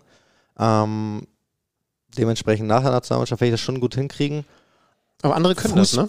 Also, ja, ja, ja. Ich, ja. ich denke, manche werden die Zeit auch nutzen, weil es ist ja auch nicht viel Zeit. Deswegen finde ich es auch in Ordnung, wenn du sagst, ey, mir bleibt nichts anderes übrig, als jetzt schon das so ein bisschen auszunutzen und ein bisschen mit der Familie, meiner Frau, Freundin, was auch immer, meinen Jungs wegzufahren. Ähm, ich kriege das tatsächlich dann erst nach dem DFB ganz gut hin. Fußball weiß ich nicht, ob ich da dann so zwei, drei Wochen Bock drauf habe, aber ich äh, spiele meinen Jungs in der Freizeit sehr gern Paddle-Tennis. Also finde ich geil, ja. ja. Wie der also, Götze, ne?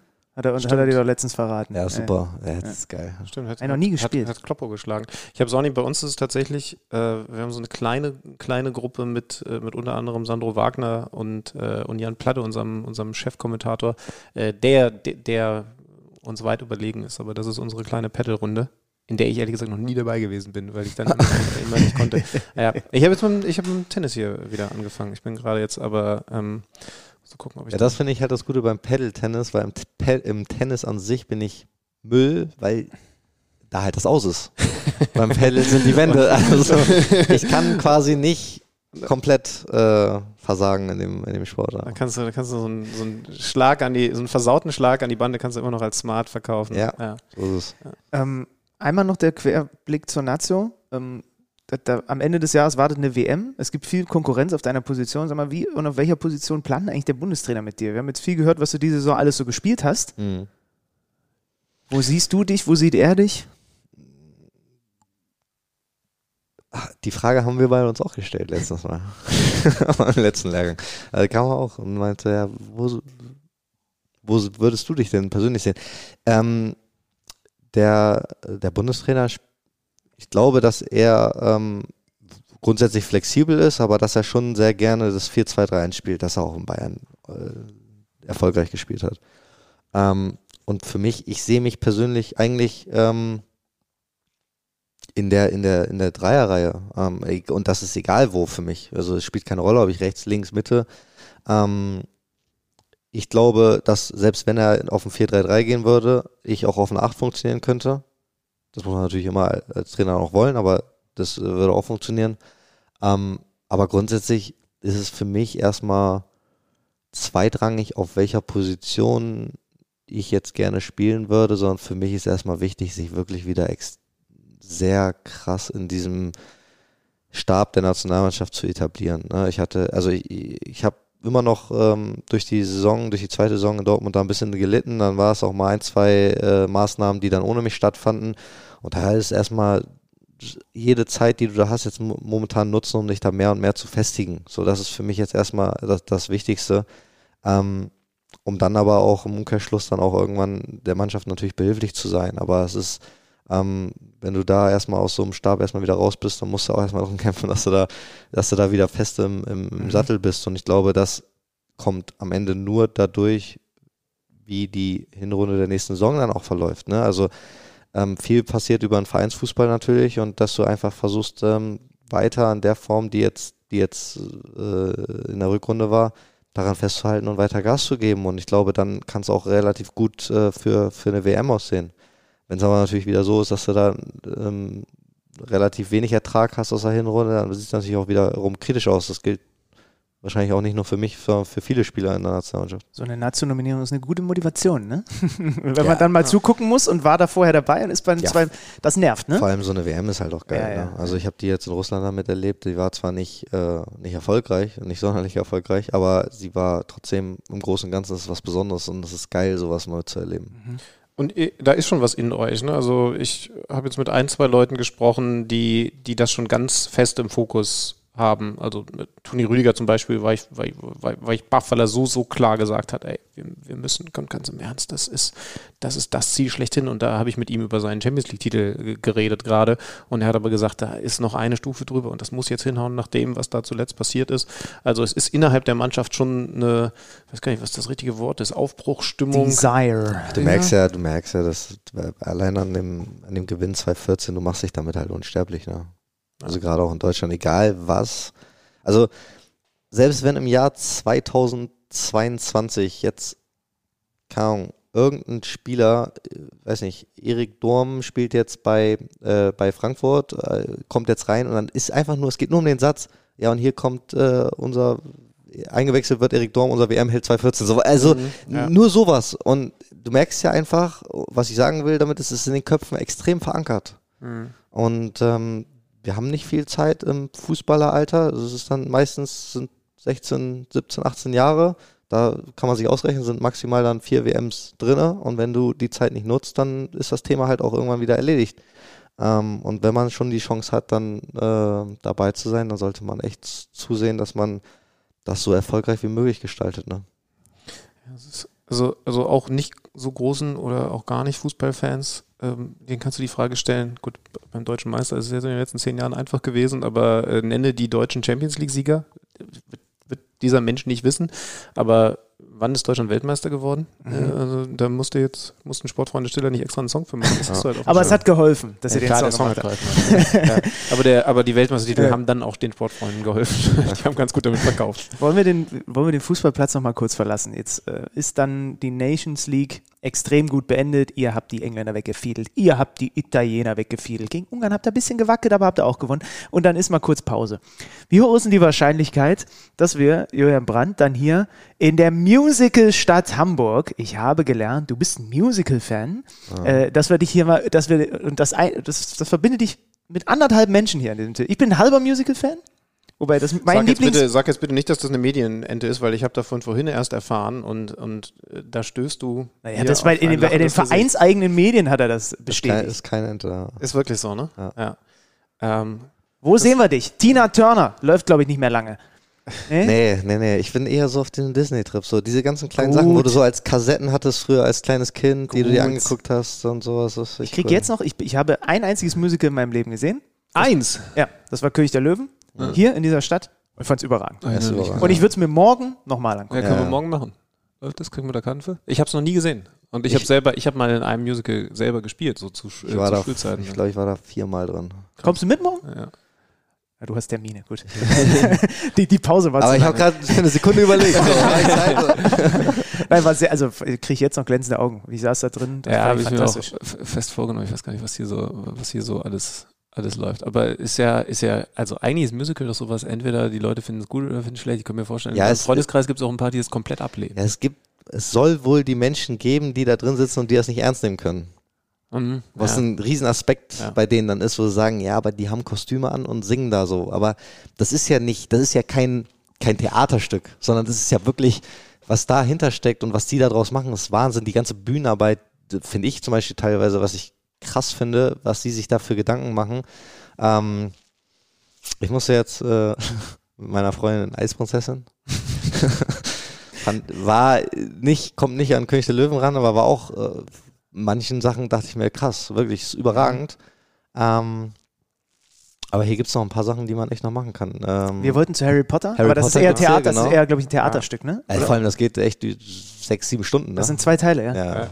Wir hatten, wir haben den konkreten Ich Plan, hab- dass wir dahin, da können wir die auch mitnehmen. Ich habe jetzt, also Da war läuft, ich auch nicht drin, das ist gut. läuft nicht hier, aber, aber das krasseste, was ich bislang gesehen habe, obwohl ich es nur da auf diesem Fernseher gesehen habe, war Hamilton. Ja. Ähm, das, also das ist natürlich nochmal was ganz anderes, weil es was quasi Hip-Hop ist, aber, aber und auch mega anstrengend, weil da tatsächlich eine Geschichte erzählt wird, also ja wirklich eine historische Geschichte. Ähm, das, also, äh, da- das war für mich das krasseste. Also, also das ist Kunst, die ich noch nicht erlebt habe. Ich finde ehrlich gesagt, dass noch ein bisschen äh, arg drüber weggegangen wird, dass ich selber mal Musical gespielt habe. Könnt ihr das bitte wenigstens einmal ansprechen, wenn ich es hier ja, so in den hat er- Raum geworfen habe? Ich habe das einmal gerade schon gedroppt. Ich habe Titanic gespielt. Ähm, ja, Titanic ist so ein bisschen Hast du die der Rolle von Kate Winslet gehabt? ich weiß noch nicht mal ihren Namen. Die Wahrheit, die, Wahrheit ist, die Wahrheit ist, ich habe eine Doppelrolle gespielt und ich bin zweimal untergegangen. also das musst auch erst mitkriegen. Ich habe tatsächlich dritte Klasse quasi die Leonardo DiCaprio-Rolle, die ist so ein Tick anders, aber die habe Ja. ich gehabt. Und dann habe ich noch ein, eine kleinere Rolle äh, außer, außer ersten Klasse gespielt, damals in, äh, in, in Helmstedt-Zeiten und bin aber auch untergegangen. Also es gibt ja Leute, die, die überleben dann, aber ich bin zweimal tatsächlich ertrunken. Ja. Wir- wir aber, es, aber es ist übrigens wirklich krass. War, war äh, erstmal einmal ernsthaft, äh, war äh, bei all dem Bums, den ich jetzt auch so beruflich machen darf, war, war somit das vielleicht das krasseste, was ich hier erlebt habe. Auf einer Bühne zu stehen und man, man probt dafür ein Jahr und, und es, es steckt halt echt. Und ich meine, natürlich war ich auf einem ganz anderen Niveau als jetzt die Leute, die da äh, in der Musical-Insel König der Löwen äh, singen, äh, jeden Abend. Aber es ist tatsächlich eine mega eigene, krasse Welt. und Also, es ging ein Raunen durch die. Du bist also immer wieder beim Raunen. ja. ich, wir hatte, haben- ich hatte zwei Kussszenen. Aber das nur in der Leonardo DiCaprio-Rolle. da da habe ich das Raunen bekommen. Wir haben ja mal überlegt, ob wir eine, eine, eine Sonderfolge kamen, die mal machen, wo wir irgendwie so kreativer, irgendwie so, ein, so, ein, so eine Geschichte, aber im Fußballkosmos, weil ich habe gerade überlegt, es gibt kein Fußballmusical, ne? Es müsste so ein Kantonarmusical oder sowas Doch, geben. doch, doch, es gibt das Wunder von Bern. Wunder von Bern, ja. Oh, ehrlich? Okay, Ja. das habe ich nicht Auch in. Hamburg. Das habe ich, Oder es war zumindest eine Zeit lang in Hamburg. das hab ich nicht mitbekommen. Ja. Und wir wollten mal so eine Geschichte schreiben und da wollten wir dann noch einen Haufen Bundesligaspieler für akquirieren, die sich dann selber sprechen und so, aber das, das haben wir ein bisschen auf lange Bank geschoben, ne? Ja, aber, vielleicht sind wir da auch wieder zu spät. aber ich glaube, wir haben mit Julian einen, der uns da eventuell kreativ unterstützen könnte. Ja, dann kommt äh, Bühnenbild und so. äh, irgendwann einfach als Ja. Zebra vorbei galoppiert. Ja, ich wäre, ich wäre, ich glaube, so, also gesangstechnisch kannst du mit mir nichts anfangen. Ich wäre dann wirklich eher so ein, so ein Füllmensch, so, der dann so irgendwie, also bei König der Löwen wäre ich so eine Gazelle oder sowas, die da so nebenbei einfach so ein bisschen rumspringt. so. Nee, dich nehmen wir mit in den Writers Room rein. Du wirst mit unser, einer unserer Kreativen. so. Du spinnst mit uns die Geschichte, wir Mhm. denken uns das Bühnenbild aus, was wir da so vorhaben. Und dann müssen wir nur noch überlegen, welche Fußball-Bundesligaspieler dafür geeignet sind, Sprechrollen zu haben. Das, das könnte die Herausforderung werden. Aber ja gut, auch da kannst du uns Okay. Erfahrungsberichte mitgeben. So, und jetzt geht's äh, dem Bruder beim Fußballspielen zu gucken. Ne? So viel zum Thema äh, Ball weglegen. Ja, jetzt, ja, ich muss ja Gott sei Dank nicht selber spielen, aber Pöbelst du rein von draußen?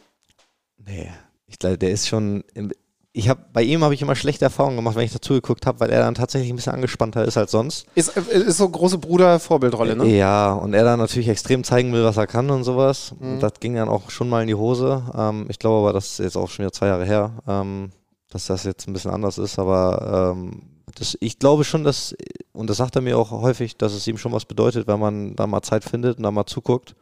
Ähm, und den Wunsch möchte ich ihm nicht äh, verwehren. Ja, kann ich, kann ich nachvollziehen. Ja, mein kleiner Bruder bringt gleich eine Playstation vorbei und zeigt mir, wie toll er Elden Ring spielen kann. Und meinen großen Bruder habe ich heute vertrösten müssen, um hier mit euch in Hamburg zu sitzen. Mit dem wollte ich heute eigentlich in Leipzig äh, Pokalfinale gucken. Aber Bruderherz, das holen wir nach. Mein mittlerer Bruder, ich glaube, der ist gerade auf Mallorca, hat sich gestern ein schönes Bierchen reingezogen. So.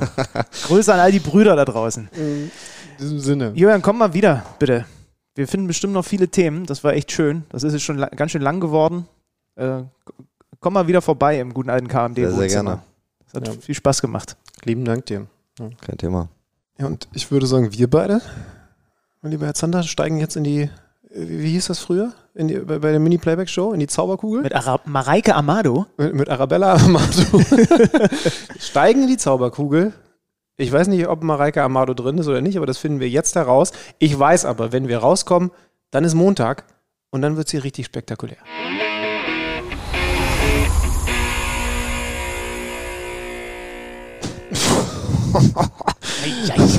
Eieieiei.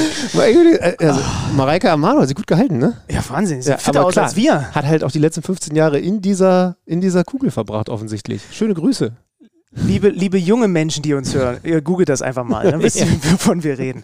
Es ist mittlerweile Montag und wir sind aber, wir sind nicht in deinem Wohnzimmer wieder rausgekommen. Weirde Situation. Ja. Wir, wir sind in einem, in einem Zimmer mit Fensterblick auf meine Wohnung hier in Hamburg. Das ist korrekt. es ist tatsächlich skurril, aber Ja. irgendwie auch schön. Ja, hattest du noch nie so. Also so schnell geht das. Jetzt ist Montag. Wir haben gestern einen sehr schönen Sonntag verbracht. Wir verraten jetzt nicht, was wir da alles gemacht haben. Es war auf jeden Fall Nein, sehr man, schön. man kann schon sagen, du hast so ein bisschen das klassische Touri-Programm und da will ich jetzt nicht sagen, selbst gemacht, sondern im Grunde hast du mir Hamburger das klassische Hamburger Touri-Programm näher gebracht, das ich bis dahin ganz schön verpasst habe, muss ich sagen. Also viel so von diesen klassischen Sachen habe ich ja, irgendwann in den letzten Jahren alles mal gemacht, aber seit letztem Jahr bin ich ja hier hauptsächlich wohnhaft und habe das ein bisschen kurz kommen lassen, habe ich gemerkt. Da unten am Hafen und so, das, äh, Es war echt skurril. Ja. Also äh, Alexander Schlüter hatte Besuch und ich war dann im Grunde genommen, obwohl ich auch mit einer aus der Besucherriege war, war ich dann derjenige, der wirklich, weil natürlich der Besuch auch ein bisschen Hamburg von der Besucherseite, wie man halt als Besuch Hamburg erlebt, erleben wollte. Und ich hatte halt letztes Jahr im Sommer hier ein paar Tage verbracht und hatte das alles abgegrast und dann sind wir da zum Elbstrand und ich wusste noch, wie man da dahin muss und äh, du warst dann tatsächlich hier und da ein bisschen überfragt, weil man als Hamburger natürlich nicht diese klassischen, Was ist das? ich habe keine Ahnung. Hier bohrt jemand. also, weil man als Hamburger natürlich nicht diese klassischen Touri-Sachen macht. Weil Ja. du lebst ja hier. Ja, genau. Du machst ja, nicht jeden Tag eine Hafenrundfahrt. Na, es, ist, es ist tatsächlich auch so ja, im übertragenen Sinne schon, aber, aber nicht so, wie wir es dann gemacht haben. Es ist ja so, dass man als Hamburger entweder Elbler ist oder, oder Alsterer. Das als Saraner. Alsteraner. Ich weiß nicht, Äh, ob es das und, und, und ich bin tatsächlich mehr Alster-mäßig unterwegs. Und da bin ich vorhin mit dem Fahrrad vorbeigefahren und habe auch wieder gedacht, ja, ist auch noch ein Tick mehr meins. Aber ich finde, das Geile an dieser Stadt ist tatsächlich, dass es beides hat. Wasser und Wasser. Ähm, wir können. Bist du übrigens, bist du übrigens ein, ähm, wollte ich dir mal sagen, habe ich, dir- hab ich dir so nicht gesagt, warum sage ich das jetzt nicht einfach ins Mikrofon, habe ich mir gerade gedacht. Äh, Stichwort Besuch. Ähm, bist, bist eine schöne Begleitung. Bist eine, bist eine, also dich kann man in jede Gruppe mit reinwerfen. Äh, Wir hatten ja Wochenendbesuch und jetzt kam das mit dir so ein bisschen spontaner, aber den Zander kann man überall, ich weiß nicht, ob er über die Sommerpause auch buchbar ist, aber ich kann euch sagen, Definitiv. liebe Zuhörer, den kann man überall mal in so eine Gruppe, auch auf eine Familienfeier reinwerfen. Er wird nicht stören, im Gegenteil, er hat immer Gesprächsthemen, er hat auch mal das ein oder andere Spielchen dabei, zufälligerweise hier so ein bisschen Hütchen immer im Ärmel und so, also mit ihm kann man was anfangen. ich bin für jeden, Eu für jeden schlanken Eurono bin ich auf jeden Fall zu haben. Slidet in meine DMs, wenn ich eure Familienfeier im Sommer verschönern soll.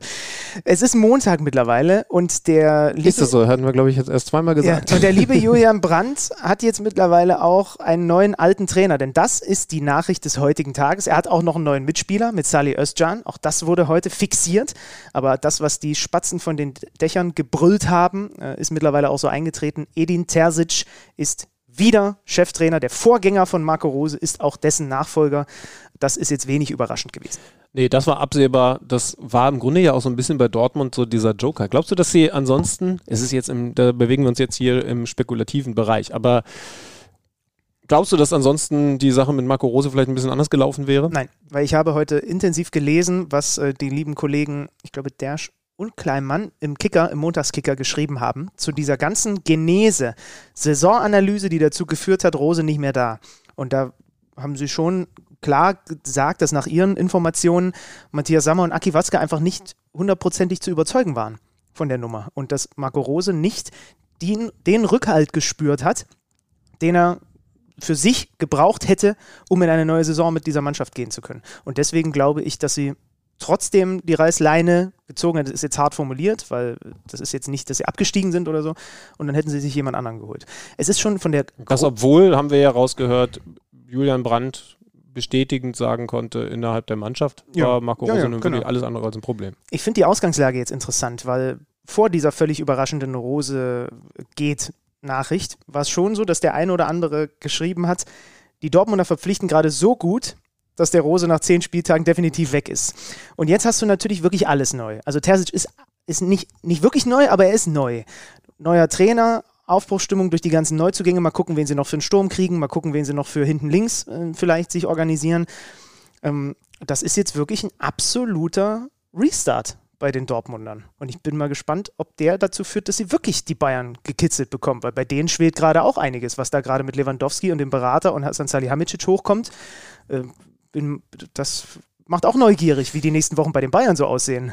Ich erinnere mich auf jeden Fall an ein Gespräch mit einem Dortmunder Offiziellen, das ich vor einer Weile mal geführt habe, der gesagt hat, wir müssen halt in Sachen Transfers ein bisschen schneller sein als die Konkurrenz. Und da denkt er natürlich vor allen Dingen an die aus der bayerischen Hauptstadt. Das tun sie gerade. Aber Denn es ist, ja, es ist ja so, dass die Saison gerade erst zu Ende gegangen ist, beziehungsweise, klar, wir machen uns übrigens gleich auf den Weg in Richtung Volksparkstadion. Wir sind schon ein bisschen aufgeregt. Also, also dieses das? eine letzte ganz wichtige Spiel in Deutschland, das gibt es noch und dann natürlich das Champions League-Finale, aber das ist schon sehr, sehr pünktlich, was die Dortmunder da mit den Verpflichtungen machen. Sie haben Adeyemi schon, sie haben Süle schon, sie haben Schlotterbeck und jetzt eben Frisch, Frisch Özcan. Frisch Özcan, sag das bitte mal. Frisch Özcan, ach nee, ich habe es jetzt versucht so zu sagen wie du. Frisch Özcan. Ja, ist kein gut. Problem, ich habe diesen ja, Job gelernt. Du, da bist du auch äh, geschulter als ich. Na gut, ich bin gebürtiger eine 9 fehlt, Sachse. Eine 9 fehlt noch und halt eine, eine 3. Eine 2? Ja. Eine 2? Weiß nicht, was nee, bei uns war Linksverteidiger immer die 4 oder so. Ja. Das ist ja eigentlich der Vorstopper. Ähm, andere Trainergeschichten sind noch nicht fix, größtenteils, aber sind eben auch schon so gut wie klar. Lass uns die mal noch kurz durchgehen. Lucia Favre zurück zu Borussia Mönchengladbach. Für dich eine gute Sache? Oh, du überlegst. Ja, ja. Mein erster Impuls ist klar, dass man kaum besser es hätte treffen können, weil ich glaube, jedem Trainer, den sie jetzt holen, also es ist schon viel Skepsis, so seitdem auch Max Eber dann nicht mehr da ist, es wird schon wieder gebohrt hier, das gibt es doch überhaupt nicht. Naja, es hätte schon noch einen gegeben, bei dem man jetzt auch hätte sagen können, er gibt Sinn. Wer? Marco Rose. Nein, das, nein, das ja wäre ja nicht vermittelbar gewesen. Ja, aber an wen? An die Fans? Ja, ja. genau. Und deswegen kannst du nicht machen. Ja. Ähm, ja, ich, also ist auf jeden Fall eine total nachvollziehbare Geschichte. Ja, doch, ich glaube, ich finde es äh, ich, ich auch gut. Sehr ja. erfolgreich damals, wenn wir uns erinnern, in der Relegation gerettet. Auch da äh, super interessant, was man heute im Kicker dazu lesen kann oder wenn wir rauskommen gestern, also im Montagskicker, wie er damals, also Christoph Kramer hat bei ihm die, die, die richtigen Schritte nach vorne gemacht. Jan Sommer war dann da, ähm, Lars Stindl mhm. kam erst am Ende, kam in dieser ersten Amtszeit Favre nicht so zur Geltung, bis Favre dann von alleine ja nach einem schlechten Saisonstart zurückgetreten ist. Er hat aber zum Beispiel in Nizza auch einen Alassane Player unter sich gehabt. Der ja, genau daran habe ich nämlich gerade äh, gedacht. Äh, viele französischsprachige, mhm. bei denen er jetzt natürlich einen Connect findet. Und ähm, ist ein nachgewiesenermaßen ein sehr, sehr guter Trainer. Genau, also, also Fuß, ja, was heißt sehr guter Trainer? Also er hat ja trotzdem auch klar Stärken und Schwächen. Genau, ich meine, also er ist kein Menschenfänger. Ja. Er ist aber fachlich absolut Top-Level. Mhm. Über ihn erzählt man ja immer wieder, der, der unterbricht halt das Training bei Verteidigung, schiebt sich hinten den Ball zu und er erklärt halt, stopp, du musst mit dem ersten Kontakt den auf den anderen Fuß rechts rauslegen und so. Also so detailversessen ist er, aber dadurch begeistert er halt auch viele, viele Spieler. Mhm. Nico Kovac, sehr wahrscheinlich zum VfL Wolfsburg. Die Zahlen sind interessant. Fünfter Trainer in vier Jahren. Nur die Hertha und Schalke hatten mehr Trainer in den letzten Jahren, als Jörg Schmatke verschlissen hat. Hm, nee, falsch formuliert. Also, also zumindest jetzt zu grob formuliert. Weil? Ich glaube, Schmatke hat Kofeld ähm, nicht vor die Tür gesetzt. Ach so, ach so okay. Hm. Sondern? Oben drüber. Ja. Mhm. Kovac, Wolfsburg. Ja, also, also ich mag den Kovac grundsätzlich. Ähm, ich muss jetzt auch mal, also da habe ich jetzt gerade schnell im Kopf die Verbindungen rausgesucht und geschaut, ob das, ob, ob da welche sind. Ähm, habe jetzt noch keine gefunden. Aber was man viel wichtiger fragen muss, ist, was lässt er für einen Fußball spielen? Denn das ist ja das, was sehr deutlich geworden ist. Wolfsburg hat keine Ballbesitzmannschaft. Wolfsburg ist eine Umschaltmannschaft. Das hat mit Glasner funktioniert. Man wollte mit Van Bommel eine Ballbesitzmannschaft werden. Das hat dann nicht funktioniert. Und jetzt hatte man mit Kofeld eher wieder einen Ballbesitztrainer, also erneut einen Ballbesitztrainer mit mittelmäßigem Erfolg. Und ich glaube, Kovac, ich habe ihn jetzt bei, bei Monaco zu wenig verfolgt, ehrlich gesagt, aber ich glaube, er wird dann eher den Frankfurt-Fußball spielen lassen, der ja, im Endeffekt lässt Glasner jetzt den Kovac-Fußball erfolgreich in mhm. Frankfurt spielen. Wobei, erfolgreich muss man auch in Anführungszeichen setzen. International kommen wir noch drauf. Erfolgreich in der Liga war es ja jetzt auch nur so ein Mittel. Mhm. Ähm, es wurde jetzt auch darüber spekuliert, was heißt das für Max Kruse, weil man ihm, glaube ich, aber mehr diesen Connect zu Kofeld angedichtet hat, als er tatsächlich ist. Also ich erinnere mich an auch eine Aussage von ein paar Wochen, wo, glaube ich, Max Kruse auch gesagt hat, also wir sind jetzt auch nicht Best Buddies, wie das häufig dann irgendwie so medial auch rüberkam. Ne? Und als du gerade über Ballbesitz versus Umschalten gesprochen hast, dachte ich im ersten Moment, naja, aber der Kruse ist ja jetzt nicht so der patentierte Umschaltspieler. Aber gut, dann habe ich an seine Zeit bei Union zurückgedacht ja. und er ist so der Verbindungsspieler, der ein Umschaltspiel ermöglicht. Ne? Ja. Weil, ja. weil das war so mein erster Impuls. Also da bin ich auch mal, bin ich auch mal gespannt. Ich glaube nicht, dass das jetzt pauschal sofort bedeutet, dass Max Kruse nächstes Jahr nicht in Wolfsburg spielt. Nee, glaube ich auch nicht. André Breitenreiter zur TSG Hoffenheim. Mhm, ja, ich, äh, war das auch heute, ne? Ja, aber, aber ich glaube, das ist zum, zumindest zum Zeitpunkt unserer Aufzeichnung auch noch nicht komplett fix. Ist gerade okay. Schweizer Meister geworden Ach, mit, dachte, mit Zürich. Ja, extrem äh, erfolgreich. In, der, in der Schweiz, mit, mit großem Abstand Erster geworden. Hat mich übrigens ein äh, junger Mann, den wir gleich mal äh, rufen werden, darauf hingewiesen vor einigen Wochen. Hier, der KMD-Effekt hat auch in der Schweiz durchaus funktioniert. André Breitenreiter vor langer Zeit bei uns zu Gast und mittlerweile auch ein erfolgreicher mhm. Trainer. So, und dann haben wir am Wochenende noch gelernt, äh, Jogi Löw hat auch mal wieder Bock, einen Verein zu trainieren. Ich glaube jetzt nicht, dass er Augsburg-Trainer wird. Da wird ein äh, Peter Zeitler zum Beispiel gehandelt. Ähm, ein Hannes Wolf habe ich auch mal gelesen. Also da hat sich noch nicht ganz so krass verdichtet. Und dann haben wir, glaube ich, alle Vereine. Ja, Gibt es irgendwas, was für, Hertha was, müssen was, warten. Was, was für Jogi Löw funktionieren würde? Das ist wirklich, also ich habe ich hab so, ich habe wirklich, bevor Ralf Rangnick Österreichs äh, Teamtrainer wurde, dachte ich, vielleicht ist das, wird, wird er jetzt tatsächlich einfach Bundestrainer in, in Österreich. Ja, das Hast hätte ich irgendwie auch, nee? nee? das hätte ich irgendwie auch nicht gut gefunden. Ich finde gut, dass der sich jetzt mal nach langer Zeit wieder im Verein ausprobiert. Ähm, aber irgendwie ist Jogi Löw schon einer, bei dem man den richtigen Verein finden muss. Es mhm. gibt jetzt Leute, äh, Marco Rose zum Beispiel, kann ich mir jetzt grundsätzlich erstmal überall vorstellen. Mhm. Aber das ist bei Yogi Löw nicht so. Deswegen mhm. müsste man mal schauen. Ähm, mhm. Wer weiß, was sich da noch so tut. Aber ich weiß, was ich überhaupt nicht einschätzen kann, ob der nicht in außerhalb Deutschlands einen viel größeren und besseren Ruf hat, als er ihn in Deutschland hat, obwohl er hier Weltmeister geworden ist, weil diese letzten Jahre natürlich alle so präsent sind und ich glaube schon viele Fußballfans mit ihm auch einfach immer so ein bisschen als Typ gefremdet haben. Aber hey, und weil wir Deutschland sind. Ne? Äh, und weil also wir das ist der Hauptgrund. Ja, ja, genau. ja, deswegen, also Maradona konnte sagen, okay, ich wäre dann jetzt so weit und würde bitte gerne argentinischer Nationaltrainer werden und weil es Maradona ist, haben sie gesagt, ich weiß gar nicht genau, wer jetzt unser Trainer gerade ist, aber der ist auf jeden Fall weg, du bist es. so, Matthäus könnte das nie sagen, Jogi, Jogi Löw hat einfach nicht diesen Status, obwohl er 2014 2014 mit Deutschland Weltmeister geworden ist, dass er jetzt erstmal der Trainer Messias ist. Und ich könnte mir vorstellen, im Ausland ist der Ruf groß genug, ja. dass, dass ihn jemand so. Hat er ja früher gemacht, ne? Ja. Istanbul-Trainer. Ja, genau. ähm, ja. Also, das wird auch interessant. Du hast es gerade schon angesprochen. Ähm, wir wollen jetzt unseren zum letzten Mal in dieser Saison den dritten Mann im Bunde, die gute Seele von Kicker Meets Saison rufen.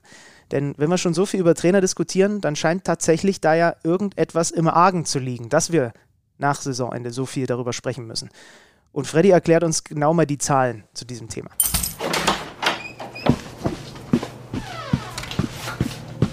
Neues aus dem Datenkeller. Präsentiert von Tipico Sportwetten. Acht von 18 Bundesliga-Teams aus der vergangenen Saison gehen mit einem anderen Trainer in die neue Spielzeit als mit dem Trainer, der noch am letzten Spieltag an der Seitenlinie stand. In nur fünf anderen Bundesligaspielzeiten gab es mehr Trainerwechsel nach dem letzten Spieltag. Allerdings Zwei dieser fünf Spielzeiten sind die Saisons 2018-19 und 2020-21. Somit wurden in drei der letzten vier Bundesligaspielzeiten jeweils acht oder mehr Trainer nach dem letzten Spieltag ausgetauscht. Das deutet auf eine klare Tendenz hin, denn nicht nur werden Bundesliga-Trainer regelmäßig nach dem letzten Spieltag entlassen oder wechseln zu anderen Vereinen, nein, auch die Amtszeiten werden im Allgemeinen immer kürzer. Im Schnitt sind die Bundesliga-Trainer, die seit 2020 angefangen haben, nur 24 Spiele im Amt. Das ist mit meilenweitem Abstand der schlechteste Bundesligaschnitt aller Zeiten. In keinem anderen Jahrzehnt standen Bundesliga-Trainer weniger als im Schnitt 39 Spieler an der Seitenlinie. Fun Fact: Christian Streich und Urs Fischer sind die einzigen beiden Bundesliga-Trainer, die in der nächsten Saison mehr als drei Jahre im Amt sein werden. Die beiden Trainer sind ein Beispiel dafür, wie wichtig Konstanz und Geduld auf der Trainerposition sein kann. Ein anderes Beispiel ist Jürgen Klopp. Der aktuelle Trainer des FC Liverpool wurde in seiner Trainerkarriere noch nie entlassen. Zudem stand er bei jedem seiner drei Vereine mindestens sieben Jahre unter Vertrag und absolviert jetzt im Champions League-Finale mit Liverpool sein 379. Pflichtspiel. Die Reds treten dabei laut Tipico mit einer 2,0er Quote als der klare Favorit gegen Real Madrid an. Und ihr könnt das Ganze dann übrigens live am Samstag auch auf The Zone sehen. Neues aus dem Datenkeller. Präsentiert von Tipico Sportwetten. Könnt ihr definitiv. Ich frage mich übrigens, wie es die Vögel, hast du die gehört, in den Keller von Freddy Tappe geschafft haben. Also in, in meinen. Ich habe ihm so einen kleinen Käfig da unten hingepackt, dass er zumindest ein bisschen Freude am Leben hat. Ähm, kannst du noch ganz kurz was sagen, bevor wir auf diese Zahlen nochmal eingehen, zum, äh, zum Champions League-Finale? Mit wie viel Vorlauf, äh, dass man das auf so The Zone sehen kann? Das ist ja die quasi die große Abschlussfußballübertragung, wenn man so möchte, was den Vereinsfußball angeht. Da kommen natürlich im Sommer dann auch noch andere Sachen, aber da haut er, glaube ich, nochmal richtig einen Es raus. ist zumindest mal der große Saisonabschluss des Alexander Schlüter, der am Donnerstag nach Paris reisen wird. Wird echt cool. Ähm, freut euch drauf und schaltet vor allen Dingen schon am Freitag ein, denn da haben wir, wenn man so möchte, eine Art Warm-up-Show auch schon aus dem Stadion. Wir haben Sandro Wagner mit dabei, wir haben Sammy Kedira mit dabei, auch schon am Freitagabend. Laura und ich moderieren einen Doppelpack, also wenn Finale, dann gleich zwei Moderatoren, freue ich mich echt drauf. Und dann am Samstag äh, große, große Vorberichterstattung. Jetzt, jetzt erwischte mich leider auf dem falschen Fuß. Ich glaube ab 1930, aber da schaut gerne aber, nochmal. aber ausführlich und lang. Genau, sehr ausgeführlich. Es gibt, es gibt eine Dekodierung der beiden Mannschaften Ah, okay. auf eine besondere Art und Weise. Es gibt, ähm, ja, es gibt vielleicht auch noch den ein oder anderen Überraschungsgast. Das verrate ich jetzt noch nicht. Wir sind am Plan. Doppelmoderation mit dir, weiß nicht, ob sich das durchsetzt. Aber es, Eventuell bekommst du nochmal einen Anruf von Laura von Torra, die sich da ein paar Erfahrungswerte geben Äh, möchte. Nochmal kurz zurück zu dem, was Freddy gerade gesagt hat. Offensichtlich haben wir doch da, wenn sich das so entwickelt hat in den letzten Jahren und diese Durchschnittsanzahl, was die Spiele angeht und so, das ist doch alarmierend. Wofür spricht das denn? Also ich kann mir nicht vorstellen, dass wir fachlich schlechtere Trainer haben oder was auch immer jetzt in, in den letzten Jahren. Also warum sind denn die Vereine nervöser? Ja, genau das ist es, ne? Also äh, so nervös wie du, der gerade wieder das Bohren hinter dir in der Wand hört. Weil ich finde, also es, wa- wa- was besonders ist an dieser Saison, ist, sind für mich erstens Trainerentlassungen während der Saison, bei denen man so gesagt hat, kannst du machen, musst du nicht, von Bommel allen vorweg. Kann sein, dass der sechs Spieltage später alles weitere verloren hätte und man gesagt hat, jetzt musst du es machen, aber zu dem Zeitpunkt war es nicht nötig. Ähm, Jesse Marsch war dann schon verständlicher, aber es gab dann noch ein, zwei, wo ich so dachte, ja, ne, Frank Kramer beispielsweise. Also, also es- gab so dieses, und das ist irgendwie hässlich, die, äh, ohne dass ich jetzt dann einem einzelnen äh, Verein oder Verantwortlichen zu nahe treten möchte, aber es ist zumindest so ein bisschen der Eindruck entstanden, dieses, ach komm, versuchen wir doch nochmal einen neuen Impuls zu setzen. Aber dieses Versuchen wir nochmal einen neuen Impuls zu setzen, ist halt auch gleichzeitig, und das habe ich jetzt auch ein bisschen direkter mitbekommen, einem Trainer das die Kündigung auszustellen. Ne? Und ja, die bekommen dann eine Abfindung und werden noch bezahlt oder was auch immer, aber, aber das macht was mit diesen Menschen. Ja, ja, völlig verständliche Art und Weise. Und der zweite Schritt ist eben, dass es auch nach der Saison passiert ist. Und zwar in mehreren Fällen nach Saisons, die nicht zufriedenstellend waren, ja, aber eben auch keine Katastrophe. Beispiel Dortmund, Beispiel Wolfsburg. Also Wolfsburg hat keine gute Saison gespielt, aber Kofeld kam ja auch erst nach der ersten Entlassung. Man kann es auch umdrehen und sagen, müssten wir mehr die sportlichen, die sportlich Leitenden in den einzelnen Vereinen hinterfragen, weil sie offensichtlich häufiger Trainer verpflichten, die nicht zum Kader passen, den Kader nicht so zusammenstellen, dass er, also der Trainer ist immer der Erste, der sofort über die Klinge geht. Ähm, guckt man zu wenig darauf, wer die Etage oben drüber ist und dass der sich dann vielleicht ein, zwei Fauxpas auch zu viel leisten darf? Naja, also das würde ja jetzt wieder meiner ersten These widersprechen, weil ich sage, so krasse Fauxpas war es ja gar nicht, waren es ja gar nicht. Ähm, das waren ja keine Glanz, äh, glasklaren, mit dem funktioniert es nicht mehr Nummern. Ähm, das heißt also, nee, glaube ich nicht. Zweitens, jetzt habe ich dir gerade so ein bisschen was aus Wolfsburg erzählt. Also es ist ja auch nicht immer direkt dann der Sportdirektor, der, der Vorstandsvorsitzende oder wer auch immer dann die Sache verkündet. ja. Ähm, da müsste man jetzt auch genauer hinschauen, beziehungsweise muss, glaube ich, einfach festhalten, dass man es gar nicht so über einen Kamm scheren kann. Ich habe da über decoded, weil ich mich dabei den Verein, die wir bis jetzt drangenommen haben, so sehr viel reingearbeitet habe, überhaupt auch erst kennengelernt, dass es da auch ganz unterschiedliche Aufhängungen gibt, was die Führungsstruktur angeht und deswegen ist es auch pauschal gar nicht so leicht Okay. zu sagen, der ist dafür verantwortlich und der ist dann deswegen doof. pauschalisieren ist ja eh nicht so, nicht so geil. Okay, also, das ist das Thema Trainer. Jetzt arbeiten wir noch ab, was wir äh, noch in den letzten Tagen so erlebt haben, denn wir haben noch ein bisschen Gratulanz auszusprechen. Fangen mal an mit dem, dem Wohlfühl, Wohlfühlmoment aus deutscher Fußballsicht unter der Woche. Wir gratulieren dem Frankfurter Oberbürgermeister zum Gewinn der Europa League. äh, ohne ihn wäre dieser Sieg niemals möglich gewesen. Hast du gehört von Axel Hellmann, der gesagt hat, er glaubt nicht, dass, äh, dass, äh, dass der Mann bei uns nochmal im Stadion willkommen sein wird? Also, Schaut euch die Szene, falls ihr es nicht gesehen haben solltet, bei Social Media an, wie er Sebastian Rode und Oliver Glasner den Pokal wegnimmt. Ich glaube, dann auch hier und da noch einen leichten Fauxpas hatte, weil der Aussprache der Spieler, also sogar, Hasabe und ja, so weiter. ja, genau. Egal. Wir gratulieren der Eintracht, die in einem zu drei Vierteln mit Rangers-Fans gefüllten Sevillaner Stadion, äh, wo normalerweise der FC Sevilla seine, seine Spiele austrägt, einfach mal das Europa League-Finale gewonnen hat. Und äh, sich die Krone aufsetzt im zweithöchsten europäischen Wettbewerb in einem Finale, was viele, viele Facetten hatte. Ähm, Also ich würde mal sagen, es ist ein Finale gewesen, was vor allem über die Dramaturgie, über, über den Kampf, über besondere Momente gelebt hat, aber nicht so sehr über das spielerische Niveau. Und, und ja, ich würde, dann würde ich ehrlich gesagt noch weitergehen. Rein gar nicht über das spielerische Niveau. Ich würde sogar so weit gehen zu sagen, dass es spielerisch das schlechteste Finale war, an das ich mich erinnern kann. Aber das Schöne ist ja, das ist nicht allentscheidend für einen guten Fußballabend. Es war, es war, genau, also da wollte ich auch drauf hinaus. Da war zwar fußballerisch auch ein bisschen was im Argen, aber es hat nicht, nicht ein Prozent weniger Spaß gemacht deswegen. Man muss noch dazu sagen, ich hatte natürlich mir auch eine, eine, eine, Umgebung gesucht, um dieses Finale zu gucken, die wie, wie gemalt war, weil ich war umgeben von lauter Frankfurt-Fans in der Kneipe in Leipzig und natürlich bist du dann auch nochmal 15 Prozent mehr involviert, als wenn du zu Hause auf dem Sofa sitzt. Ja, was heißt nicht ein Prozent weniger? Also du musst halt einfach wissen, was dich da erwartet. Und wenn, wenn man das Spiel jetzt angemacht hätte und erwartet hätte, dass, dass da toller Fußball gespielt wird, dann wäre man wahrscheinlich trotzdem irgendwie enttäuscht gewesen. Aber, aber jetzt wissen wir, was Frankfurt für, für Stärken hat und wo sie dann eben noch Entwicklungspotenzial hat. Übrigens, das können sie ja auch noch machen. Also sie haben ja auch äh, einige gute Fußballer, auch, auch, auch junge Leute vorne drin. Also das kann auch fußballerisch mehr werden, aber man ist ja auch in einer Entwicklung und das war jetzt einfach noch nicht zu erwarten. Auf der anderen Seite ist es eben nicht übrigens interessanterweise wie in den vergangenen Jahren Sevilla oder, oder ähm, äh, Villarreal gewesen, äh, sondern eben die Rangers als Gegner. Ich glaube, sehr gut gelegen für, für, für Frankfurt. Auch eine Mannschaft, die mit den gleichen Stärken, aber auch den ähnlichen Schwächen daherkommt. Und deswegen konnte man nicht erwarten, dass es fußballerisch toll wird, war es eben auch nicht. Und ja, natürlich wäre es noch toller gewesen, wenn das auch mit, äh, mit spielerisch Highlights versehen we gewesen wäre, aber es hatte trotzdem ganz, ganz viel Tolles. Und ein paar, ein paar gab es ja. Also ähm, Raphael Boré, wie er dieses 1-1 macht.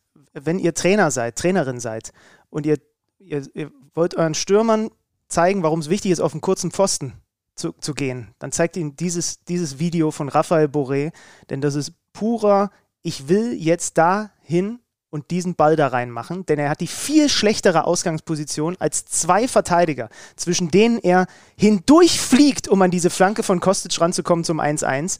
Ich habe das erst in der zweiten, dritten Zeitlupe gesehen, wie, wie patentiert das Stürmer auf dem kurzen Pfosten quasi war. Also gut, es ist nicht so eine, es ist nicht die klassische Szene, weil vor ihm noch ein Verteidiger war. Ne? Normalerweise versuchst du ja einfach als Stürmer eher am Ball zu sein, als der hinter dir sich befindliche Verteidiger. Aber das war schon eine geile Aktion. Es war, es war Muster, ne? Also Kostic hat das während des Spiels vier, fünf Mal schon gemacht, die, die Flanke flach zu schlagen. Und deswegen, also es war nicht Instinkt, sondern es war ganz klar vorher Genau, Matchplan. ja, genau. Ähm, aber natürlich trotzdem super, ja, kannst du jetzt auch wieder sagen, mies verteidigt, aber weil das ist ja eine Flanke aus dem Stand, die, die er flach reinspielt. Aber wie gesagt, man hat eben gesehen, dass er das genauso will. Kostic ist sowieso der Mann mit den meisten Flanken, der kein Köln-Trikot trägt in der Bundesliga, aber, aber, äh, aber, aber das war genauso gewollt.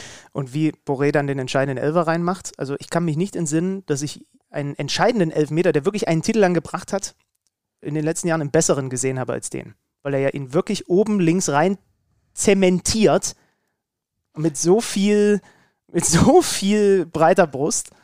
War schon, war schon. Ja, also gut, jetzt, jetzt äh, also besser ist ja immer so eine Sache. Also jetzt erinnere dich an den Benzema Halbfinale-Elfmeter, den er, den, den er Ja. chippt. Also der war jetzt nicht Ja, zum ja, Titel, aber ist halt die Frage, ist dann so ein, so ein eiskalt gechipptes Ding. Genau, aber nicht ich meinte tatsächlich so einer, der, wo die, Ja. wenn der drin ist, ist die Quintessenz, ihr gewinnt. Ja. So, ne? Und den haut er da oben aber halt in einer Art und Weise rein. Ja, ähm, also jetzt natürlich nochmal, ne, dass das auch nicht falsch rüberkommt, Wahnsinnsspiel, ähm, tolle, tolle äh, Aktionen, also was, was, Trapp, diese Parade. was ja, äh, ähm, 100 ja, die, wobei die finde ich ehrlich gesagt ein bisschen overrated. Also sorry, wenn ich Was? Partycrusher bin, aber Okay. es ist, äh, also was war das Besondere an der Parade? Die, die, ja, die Spielminute. Ja, genau. 118. genau. Aber trotzdem geil, trappt ja auch ansonsten überragend. Also, ja, ich will es jetzt gar nicht kleinreden. Das war, ich hatte mega Spaß bei diesem, bei diesem Spiel und äh, jetzt, jetzt, jetzt, also es ist jetzt sogar egoistisch auch eine besondere Freude, weil wir die halt nächstes Jahr in der fucking Champions League ja, be begleiten dürfen. Ja. Ähm, Frankfurt, herzlichen Glückwunsch und wir freuen uns drauf, äh, mit, mit The Zone da so viele tolle Spiele und ich meine, was wird das denn dann erst, wenn die äh, Gruppenphase, sie sind ja sogar in Lostopf 1, also mal gucken, aber, aber dann gegen Liverpool oder so und dann nochmal ein anderer Wettbewerb. Also man muss ja mal überlegen, was diese Mannschaft aus diesem Wettbewerb Europa League, der eigentlich niemanden interessiert hat, gemacht hat. Sind wir doch mal ehrlich, wer hat denn wirklich Villarreal gegen Villarreal in den letzten drei Jahren gesehen? Das hat man halt dann mal nebenbei, wenn der Grill an war und ach, guck mal, da ist ja noch ein Spiel. So, und, und, und jetzt haben halt alle dieses Spiel geschaut und, und das war nur Frankfurt. Und also wenn sie das aus diesem Wettbewerb schon gemacht haben, was machen sie dann äh, erst aus der Königsklasse? Wobei das, was du gerade beschrieben hast, ist halt auch so ein bisschen symptomatisch gewesen. In den letzten Jahren hat man in Deutschland nicht nur die Fans, meinetwegen, aber vor allem hatte ich so das Gefühl, der sportliche Wert für die Teams, die da teilgenommen haben. Und die Frankfurter waren so das einzige deutsche Team in den letzten Jahren, was diesen Wettbewerb wirklich gewertschätzt hat, hatte ich so das Gefühl. Ja, ist vielleicht auch wieder ein bisschen hart pauschalisiert genau, ausgedrückt, weil, aber, weil aber es gab sogar in diesem, und das ist jetzt, äh, oh, jetzt bin ich aber, ne, also ich weiß nicht, ob ich Samstag schon so war, aber, aber heute bin ich der Typ für die Unpopular Opinions. Es gab sogar in dieser Saison noch einen Verein, der auch viel vorhatte. Äh, mhm. Das war Leipzig. Aber ich, das, ich hatte es jetzt eher auf die letzten Saisons bezogen und das, für mich ist die Quintessenz, nehmt diesen Wettbewerb ernst. Es ist geil, wenn ihr den gewinnt. Zweit, zweitwichtigster europäischer Wettbewerb. Genau, Glückwunsch genau, ja. an die Eintracht zum ersten internationalen Titel seit 1980. Da war ich noch nie mal geboren. Was war das Besondere an der Leipziger Motivation, die ja immerhin bis ins Halbfinale gekommen sind? Die hatten eben noch nie einen Titel geholt, sind dann im Halbfinale raus gegen die Rangers. Wir hatten ja mit Conny Leimer ausführlich darüber gesprochen. Und er hat ja sehr, sehr klar gesagt, jetzt gibt es noch diese eine Chance im Pokalfinale gegen den SC Freiburg in Berlin. Und da müssen wir jetzt endlich mal liefern. Und das ist dann das zweite Spiel. Übrigens interessant, auch da Thema Elfmeter. Ich habe nach dem Boré-Ding am Mittwoch gesagt, ja, man muss diese Elfmeter einfach hochschießen. Liebe Grüße an Christian Günther Kopf hoch und an Ermedin Demirovic und bei ihm doppelt und dreifach Kopf hoch, weil der hat ja auch noch in der Verlängerung noch Alu getroffen, hatte diese eine Riesenchance dann noch mhm. äh, links. Fast, fast leeres ja, Tor. Ja. Also, ähm, also Freiburg, wenn hat halt wie viel Alupech waren es? Ich glaube, dreimal in dieser, dieser Verlängerung. Man muss trotzdem sagen, es hat ein ganz klein bisschen nach diesem Platzverweis Halstenberg gedauert und plötzlich hat, hat man nicht mehr gespürt, dass Leipzig einer weniger war in der kompletten restlichen regulären Spielzeit erstmal. Ne? So, ja. dann, und dann war auch Matchglück, wie gesagt, durch diese Alu-Treffer dabei. Da kann Freiburg auch einfach wieder 2-1 in Führung gehen.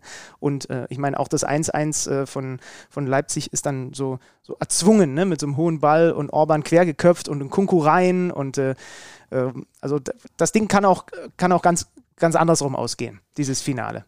Äh, das ist ganz, ganz klar, aber äh, also, ey, die sind in Unterzahl. Also ja, ja. wäre komisch, wenn es nicht anders hätte ja, ausgehen können. Ähm, kurz zum 1-0.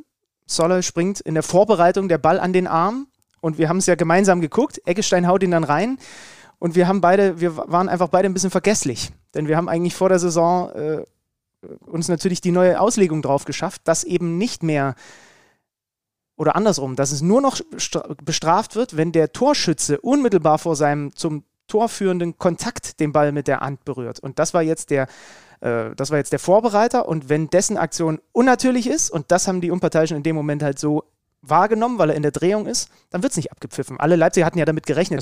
Wenn es natürlich ist. Genau, wenn es natürlich ist. Weil Domenico Tedesco ist, glaube ich, immer noch der Meinung, dass es hätte abpfeifen müssen. Ähm, aber äh, ich finde das ist in Ordnung so, weil Solle ist in der Drehung und es ist für mich definitiv kein absichtliches Handspiel in dem Moment.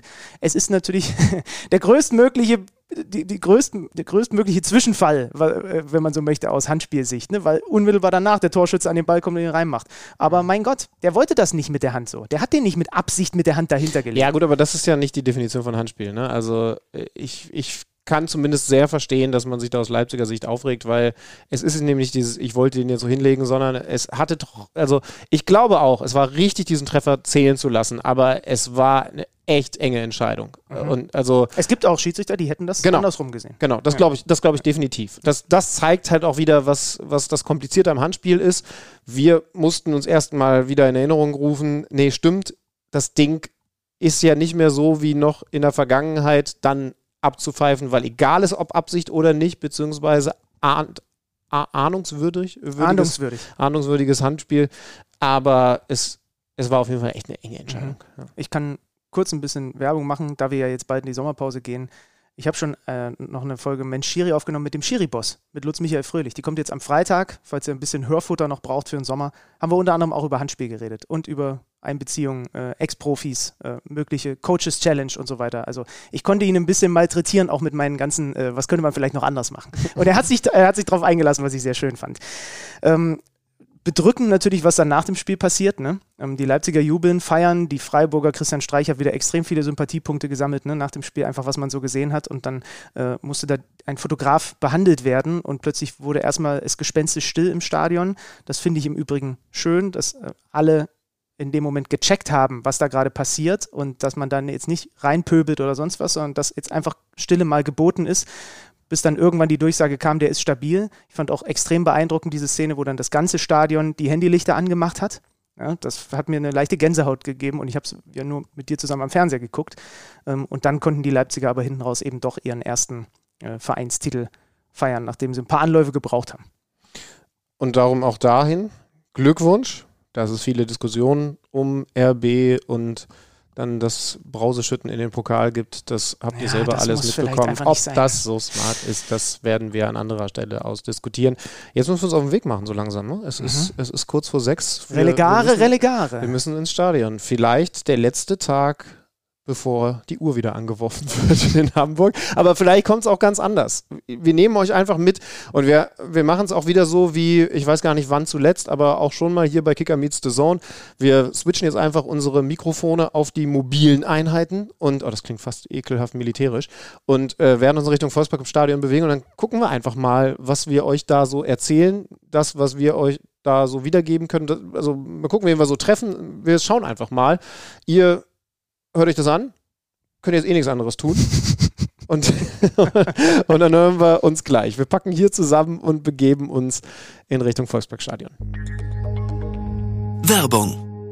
Das neue Microsoft Surface Pro 8 bietet Vielseitigkeit und Leistung für alle Gelegenheiten. Arbeite auf deine Weise mit dem intuitiven Touchscreen, dem Kickstand und dem Signature Keyboard, das Platz für den Surface Pen bietet. Mit dem Surface Pro 8 bist du bereit für alle Herausforderungen. Entdecke mehr auf surface.com slash surface pro 8. Stift und Signature Keyboard sind separat erhältlich.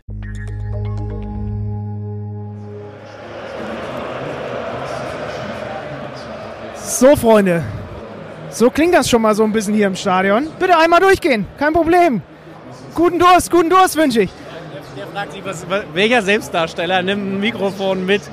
In, ich kenne einen einzigen Menschen, der das vielleicht auch machen würde in diesem Stadion. Und der ist zufälligerweise direkt vor uns. Patrick Hittrich, hallo. Ich grüße euch. Ich fühle mich wirklich wohl ähm, in eurem Beisein. Ernsthaft jetzt.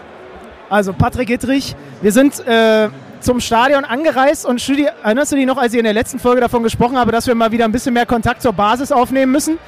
Das haben wir bei der Anreise definitiv gemacht, würde ich sagen. Du vor allem auch mal wieder, ne? Ja, wir haben mal wieder richtig Fußball gespürt. Da will der Nächste durch. Pass auf. Ah nee, äh, guck mal. Er hat erkannt, dass wir arbeiten. Der geht, er geht einfach eine Reihe hinter dir vorbei. Ja, während sich Patrick Ittrich quasi von Selfie zu Selfie hier in diesem Block gearbeitet hat, haben wir mal wieder so richtig den, den Geruch von HSV äh, Zweit- oder Bundesliga-Fußball gespürt. Das finden wir heute Abend noch raus. Patrick Hittrich snackt gerade ein bisschen seine... Achso, Sascha Thielert ruft an, der kommt auch gleich noch dazu. Es ist ja wie ein großes Klassentreffen. Und es ist... Große Saisonabschlussparty, Kicker meets Saison und ein bisschen Fußball läuft auch. Studi, eine Sache haben wir vorhin noch gar nicht, bevor wir losgegangen sind, gar nicht gesagt. Wir machen jetzt schon noch einmal kurz Prognose, die, die uns dann in fünf Minuten um die Ohren fliegt. Ne? Also Hinspiel war nicht viel von der Hertha an einer guten Anfangsphase. Was sagst du denn heute? Kommen die mit Magath-Zauber nochmal zurück? Überlegene Anfangsphase vom HSV. Plötzliches Standardtor. Ist das da hinten eigentlich Felix Magath? Ja, von genau dieser, dieser Mannschaft, die, die, oh ja, Magath mit Horst Rubic hier, 20 Meter weg, dass wir sowas noch erleben dürfen. Ähm, und dann äh, aber doch noch ein später Treffer. Guck mal, hier machen sie die Zone-Werbung. Das sieht doch schick aus. Später Treffer für den HSV, völlige Ekstase und danach können wir uns an nichts mehr erinnern und deswegen ist es gut, dass wir das jetzt aufzeichnen. Sehr gut. Patrick, dich frage ich nicht nach irgendwelchen Tipps, das macht nämlich keinen Sinn, da würdest du mir einen, äh, einen vor den Latz hauen. Dennis Eitekin, ne? Dennis, Dennis Eidikin ist Schiedsrichter. Das Interessante ist auch, dass er in der letzten Saison ebenso das Relegationsrückspiel gepfiffen hat. Auch da hat zuerst der Zweitligist beim Erstligisten gewonnen. Dieselben Voraussetzungen wie heute, das müsste ich euch eigentlich nicht sagen, das müsstet ihr eigentlich wissen, aber ist egal. Und insofern sehr interessant, äh, wie das heute und so abläuft. Ich war ja schon Samstag im Pokalfinale und das sind so die Ereignisse, wo man ähm, als Schiedsrichter seine Kollegen und Freunde supportet und eigentlich das ist der Hauptgrund für mich hier zu sein. Für andere sicherlich ein anderer Grund, aber das ist mein Hauptgrund als Unparteiischer, selbstverständlich. Also ihr müsst euch das jetzt vorstellen, Patrick sitzt hier und hat ähm, so also das Gesicht bemalt mit einem Dennis Eitekin-Gesicht. So sehr ist er Fan, nur dass ihr euch das so ein bisschen vorstellen könnt. Oh. Eigentlich habe ich eine Sujuk, na, aber ist egal. Äh, ich kenne ja Dennis auch jetzt mittlerweile durch meinen Schiedsrichter-Podcast ein bisschen besser und er hat mir vor einer Weile mal gesagt, Relegationsspiele, das sind für Schiedsrichter die absoluten Psychospiele. Und deswegen drücken wir dem heute die Daumen. Ich würde sagen, erste Impression aus dem Stadion ist gelungen. Wir haben die Fans mal singen hören. Wir klauen jetzt bei dem Mittrich noch ein bisschen Breze und dann melden wir uns später wieder. Ja, ja wird gut, wird gut, Leute. 90 Minuten und ein bisschen später melden wir uns aus dem Auto von Oliver Hartmann. es, wir haben ein bisschen gesucht, nachdem sich das so langsam verflüchtigt hat im Stadion, äh, nach diesem Relegationsrückspiel Hamburg gegen Berlin. Und wir haben den windstillsten Ort Hamburgs gefunden. Es ist dein Auto, Oliver. Erstmal schön, dass du uns Obdach gewährst. Ja, sehr gerne. Ein geschütztes Plätzchen ist ja ein guter Ort, um die nächsten Minuten äh, zu verbringen.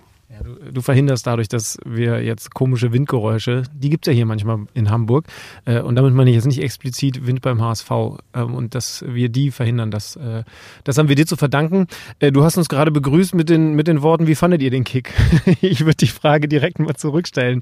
Hertha gewinnt 2 zu 0 nach 0-1 im Hinspiel. Wie fandest du den Kick?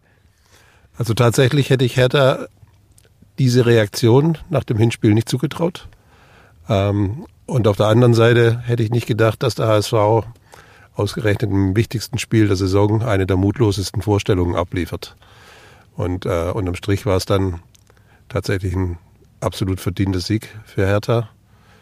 Ähm, und Felix Magath hat seinen Ruf, dass er nicht absteigt, eindrucksvoll unterbauert der unabsteigbare Magath. Ähm, ja, ich, ich sitze hier übrigens gerade so in der zweiten Reihe, deswegen äh, habe ich hier jetzt so einen, so einen Schlangenmodus mit meinem Körper gemacht. Ja, ähm, Gehörst du nicht hin. am, am Ende sind es dann auch noch zwei Standardtore. Ähm, der HSV hat den Ball bekommen, die Hertha hat gesagt, macht mal. Und der Spielfilm ist natürlich optimal. Ne? Also du vierte Minute, Boyata nach einer Ecke, 1-0, zack, das Ding drin. Und dann war es in der zweiten Halbzeit 63 dieser Freistoß von Marvin Platten hat, das war lustigerweise genau unsere Sichtachse. Also wir saßen verlängert nur ein paar Meter hinter Marvin Platten, haben genau gesehen und wir sagten beide schon, oh, zu Beginn erst von Heuer Fernandes Ein-Mann-Mauer, dann hat er noch schnell auf Zwei-Mann-Mauer umgemünzt, aber der Ball lag, wir, wir haben es wirklich beide gesagt, ne, für seinen linken Fuß wie gemalt, darf natürlich, ach, er darf trotzdem da hinten nicht rein. Ich tue mich immer so schwer, das zu sagen, weil jetzt gibt es wieder Torwart-Experten, die sagen, ja, kann halt mal passieren. Ja, ein verlängerter Heuer Fernandes hätte gut getan in mhm. unserer verlängerten Sichtlinie. Das ist halt das Problem, wenn du, wenn du nicht das absolute Gardemaß hast, dass das ein Freistoß ist. Ich meine, das Hinspieltor ist ja äh, ein bisschen vergleichbar gefallen, so ein bisschen ungewollt ins lange Eck. Äh, ja, ist ist bitter für den HSV, aber ich finde, es wäre jetzt falsch, darüber zu reden, dass das zwei Standard-Gegentore gewesen sind und die Hertaner glücklich äh, diese zwei Tore erzielt haben. Denn wie viele Chancen für den HSV habt ihr gezählt? Wir hatten gezählt fünf für Hertha und eine für den HSV, ähm, ganz zum Schluss. Felix Magath, der ja in der Vergangenheit gerne auch mal ein bisschen mit der Aufstellung experimentiert und äh, auch mal äh, sehr junge Spieler bringt, hat in diesem Spiel voll und ganz auf den Faktor Erfahrung gesetzt. Und das hat sich ausgezahlt. Diese Erfahrungen haben die ausgespielt. Ihr habt Plattenhardt erwähnt. Man weiß, was der mit dem ruhenden Ball machen kann. Das hat er bewiesen. Boyata ist bekanntermaßen ein sehr kopfballstarker Verteidiger, der bei Standards immer Gefahr ausstrahlen kann. Äh, dazu auch so im Mittelfeld so Leute wie Toussaint oder Askasiba, die, die schon auch eine, eine körperliche Präsenz reingebracht haben und auch eine Hoheit im Mittelfeld. Also dieser Faktor Erfahrung war diesmal sehr, sehr wichtig und ähm, hat dann nach meiner Meinung schlussendlich den ausschlaggebenden Punkt gebracht. Schmeißen wir noch die Namen mit rein. Erstmal Ishak Belfodil, der, äh, da haben wir uns sofort drüber unterhalten.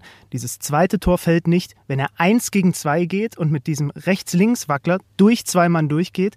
Wir haben das in den letzten Spielen immer wieder gesehen. Ich, ich werde immer mehr zu einem Fan von diesem, von diesem Spieler, weil ich mir nicht erklären kann, wie ein 1,90 großer Schrank dann solche Dinge mit dem Ball doch anstellt. Ähm, und äh, Schlüto, Kevin Prinz Boateng, über den haben wir im Grunde genommen in den 90 Minuten immer wieder gesprochen, weil man zwischendurch, wenn man auch mal, wenn der Ball woanders war, auf ihn geguckt hat, schon gesehen hat, wie er sich übers Feld auch schleppt. Und trotz alledem war er, das hat man einfach im Stadion dann nochmal perfekt sehen können.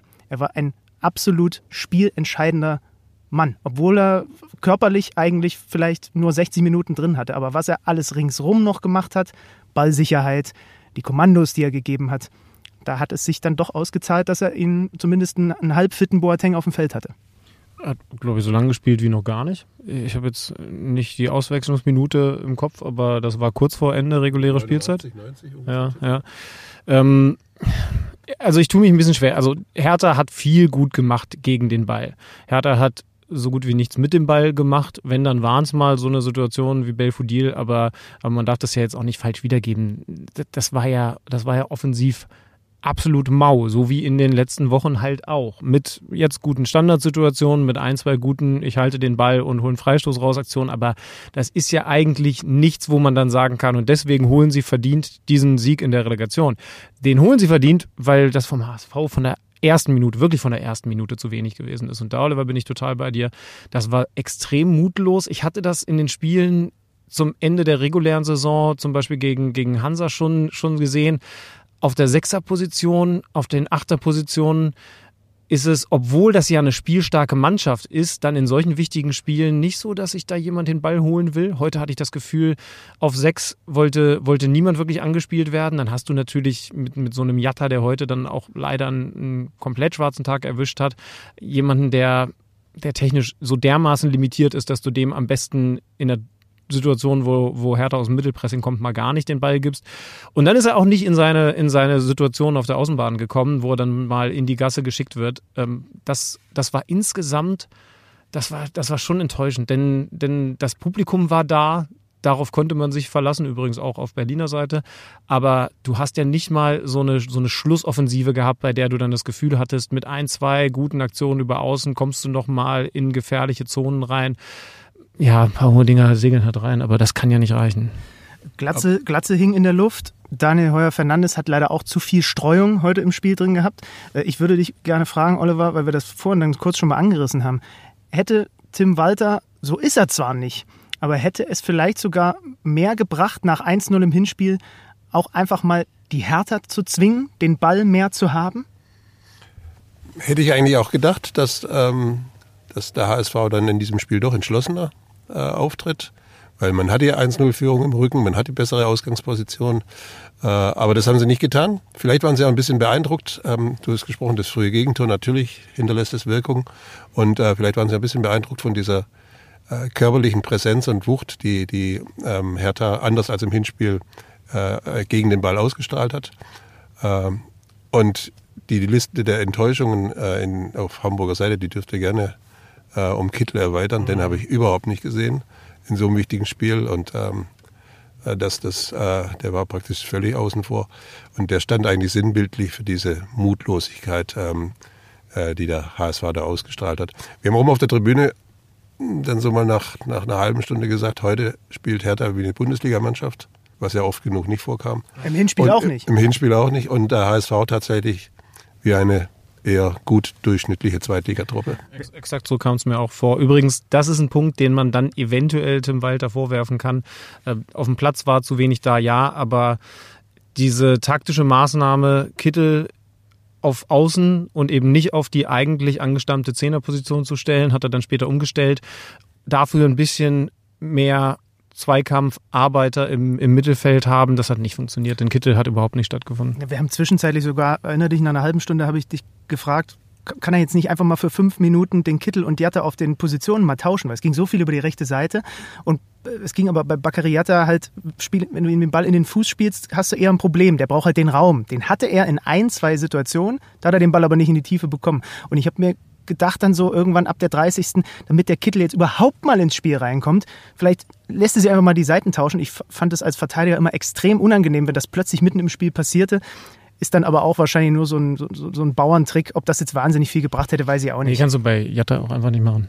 Ähm, Weil? Das, äh, also ich weiß nicht, ob es einen schwächeren linken Fuß im Profifußball in Deutschland gibt. Gut, er kann ja trotzdem, also er kann ja mit rechts auf links spielen. Da gibt es ja auch einige Spieler. Ich verstehe Nee, den nicht- Punkt. nee. Mir, ging, mir ging es eher darum, kriegt man vielleicht mal den Kittel irgendwie ins Spiel eingebunden. Das war ja einfach nicht der Fall.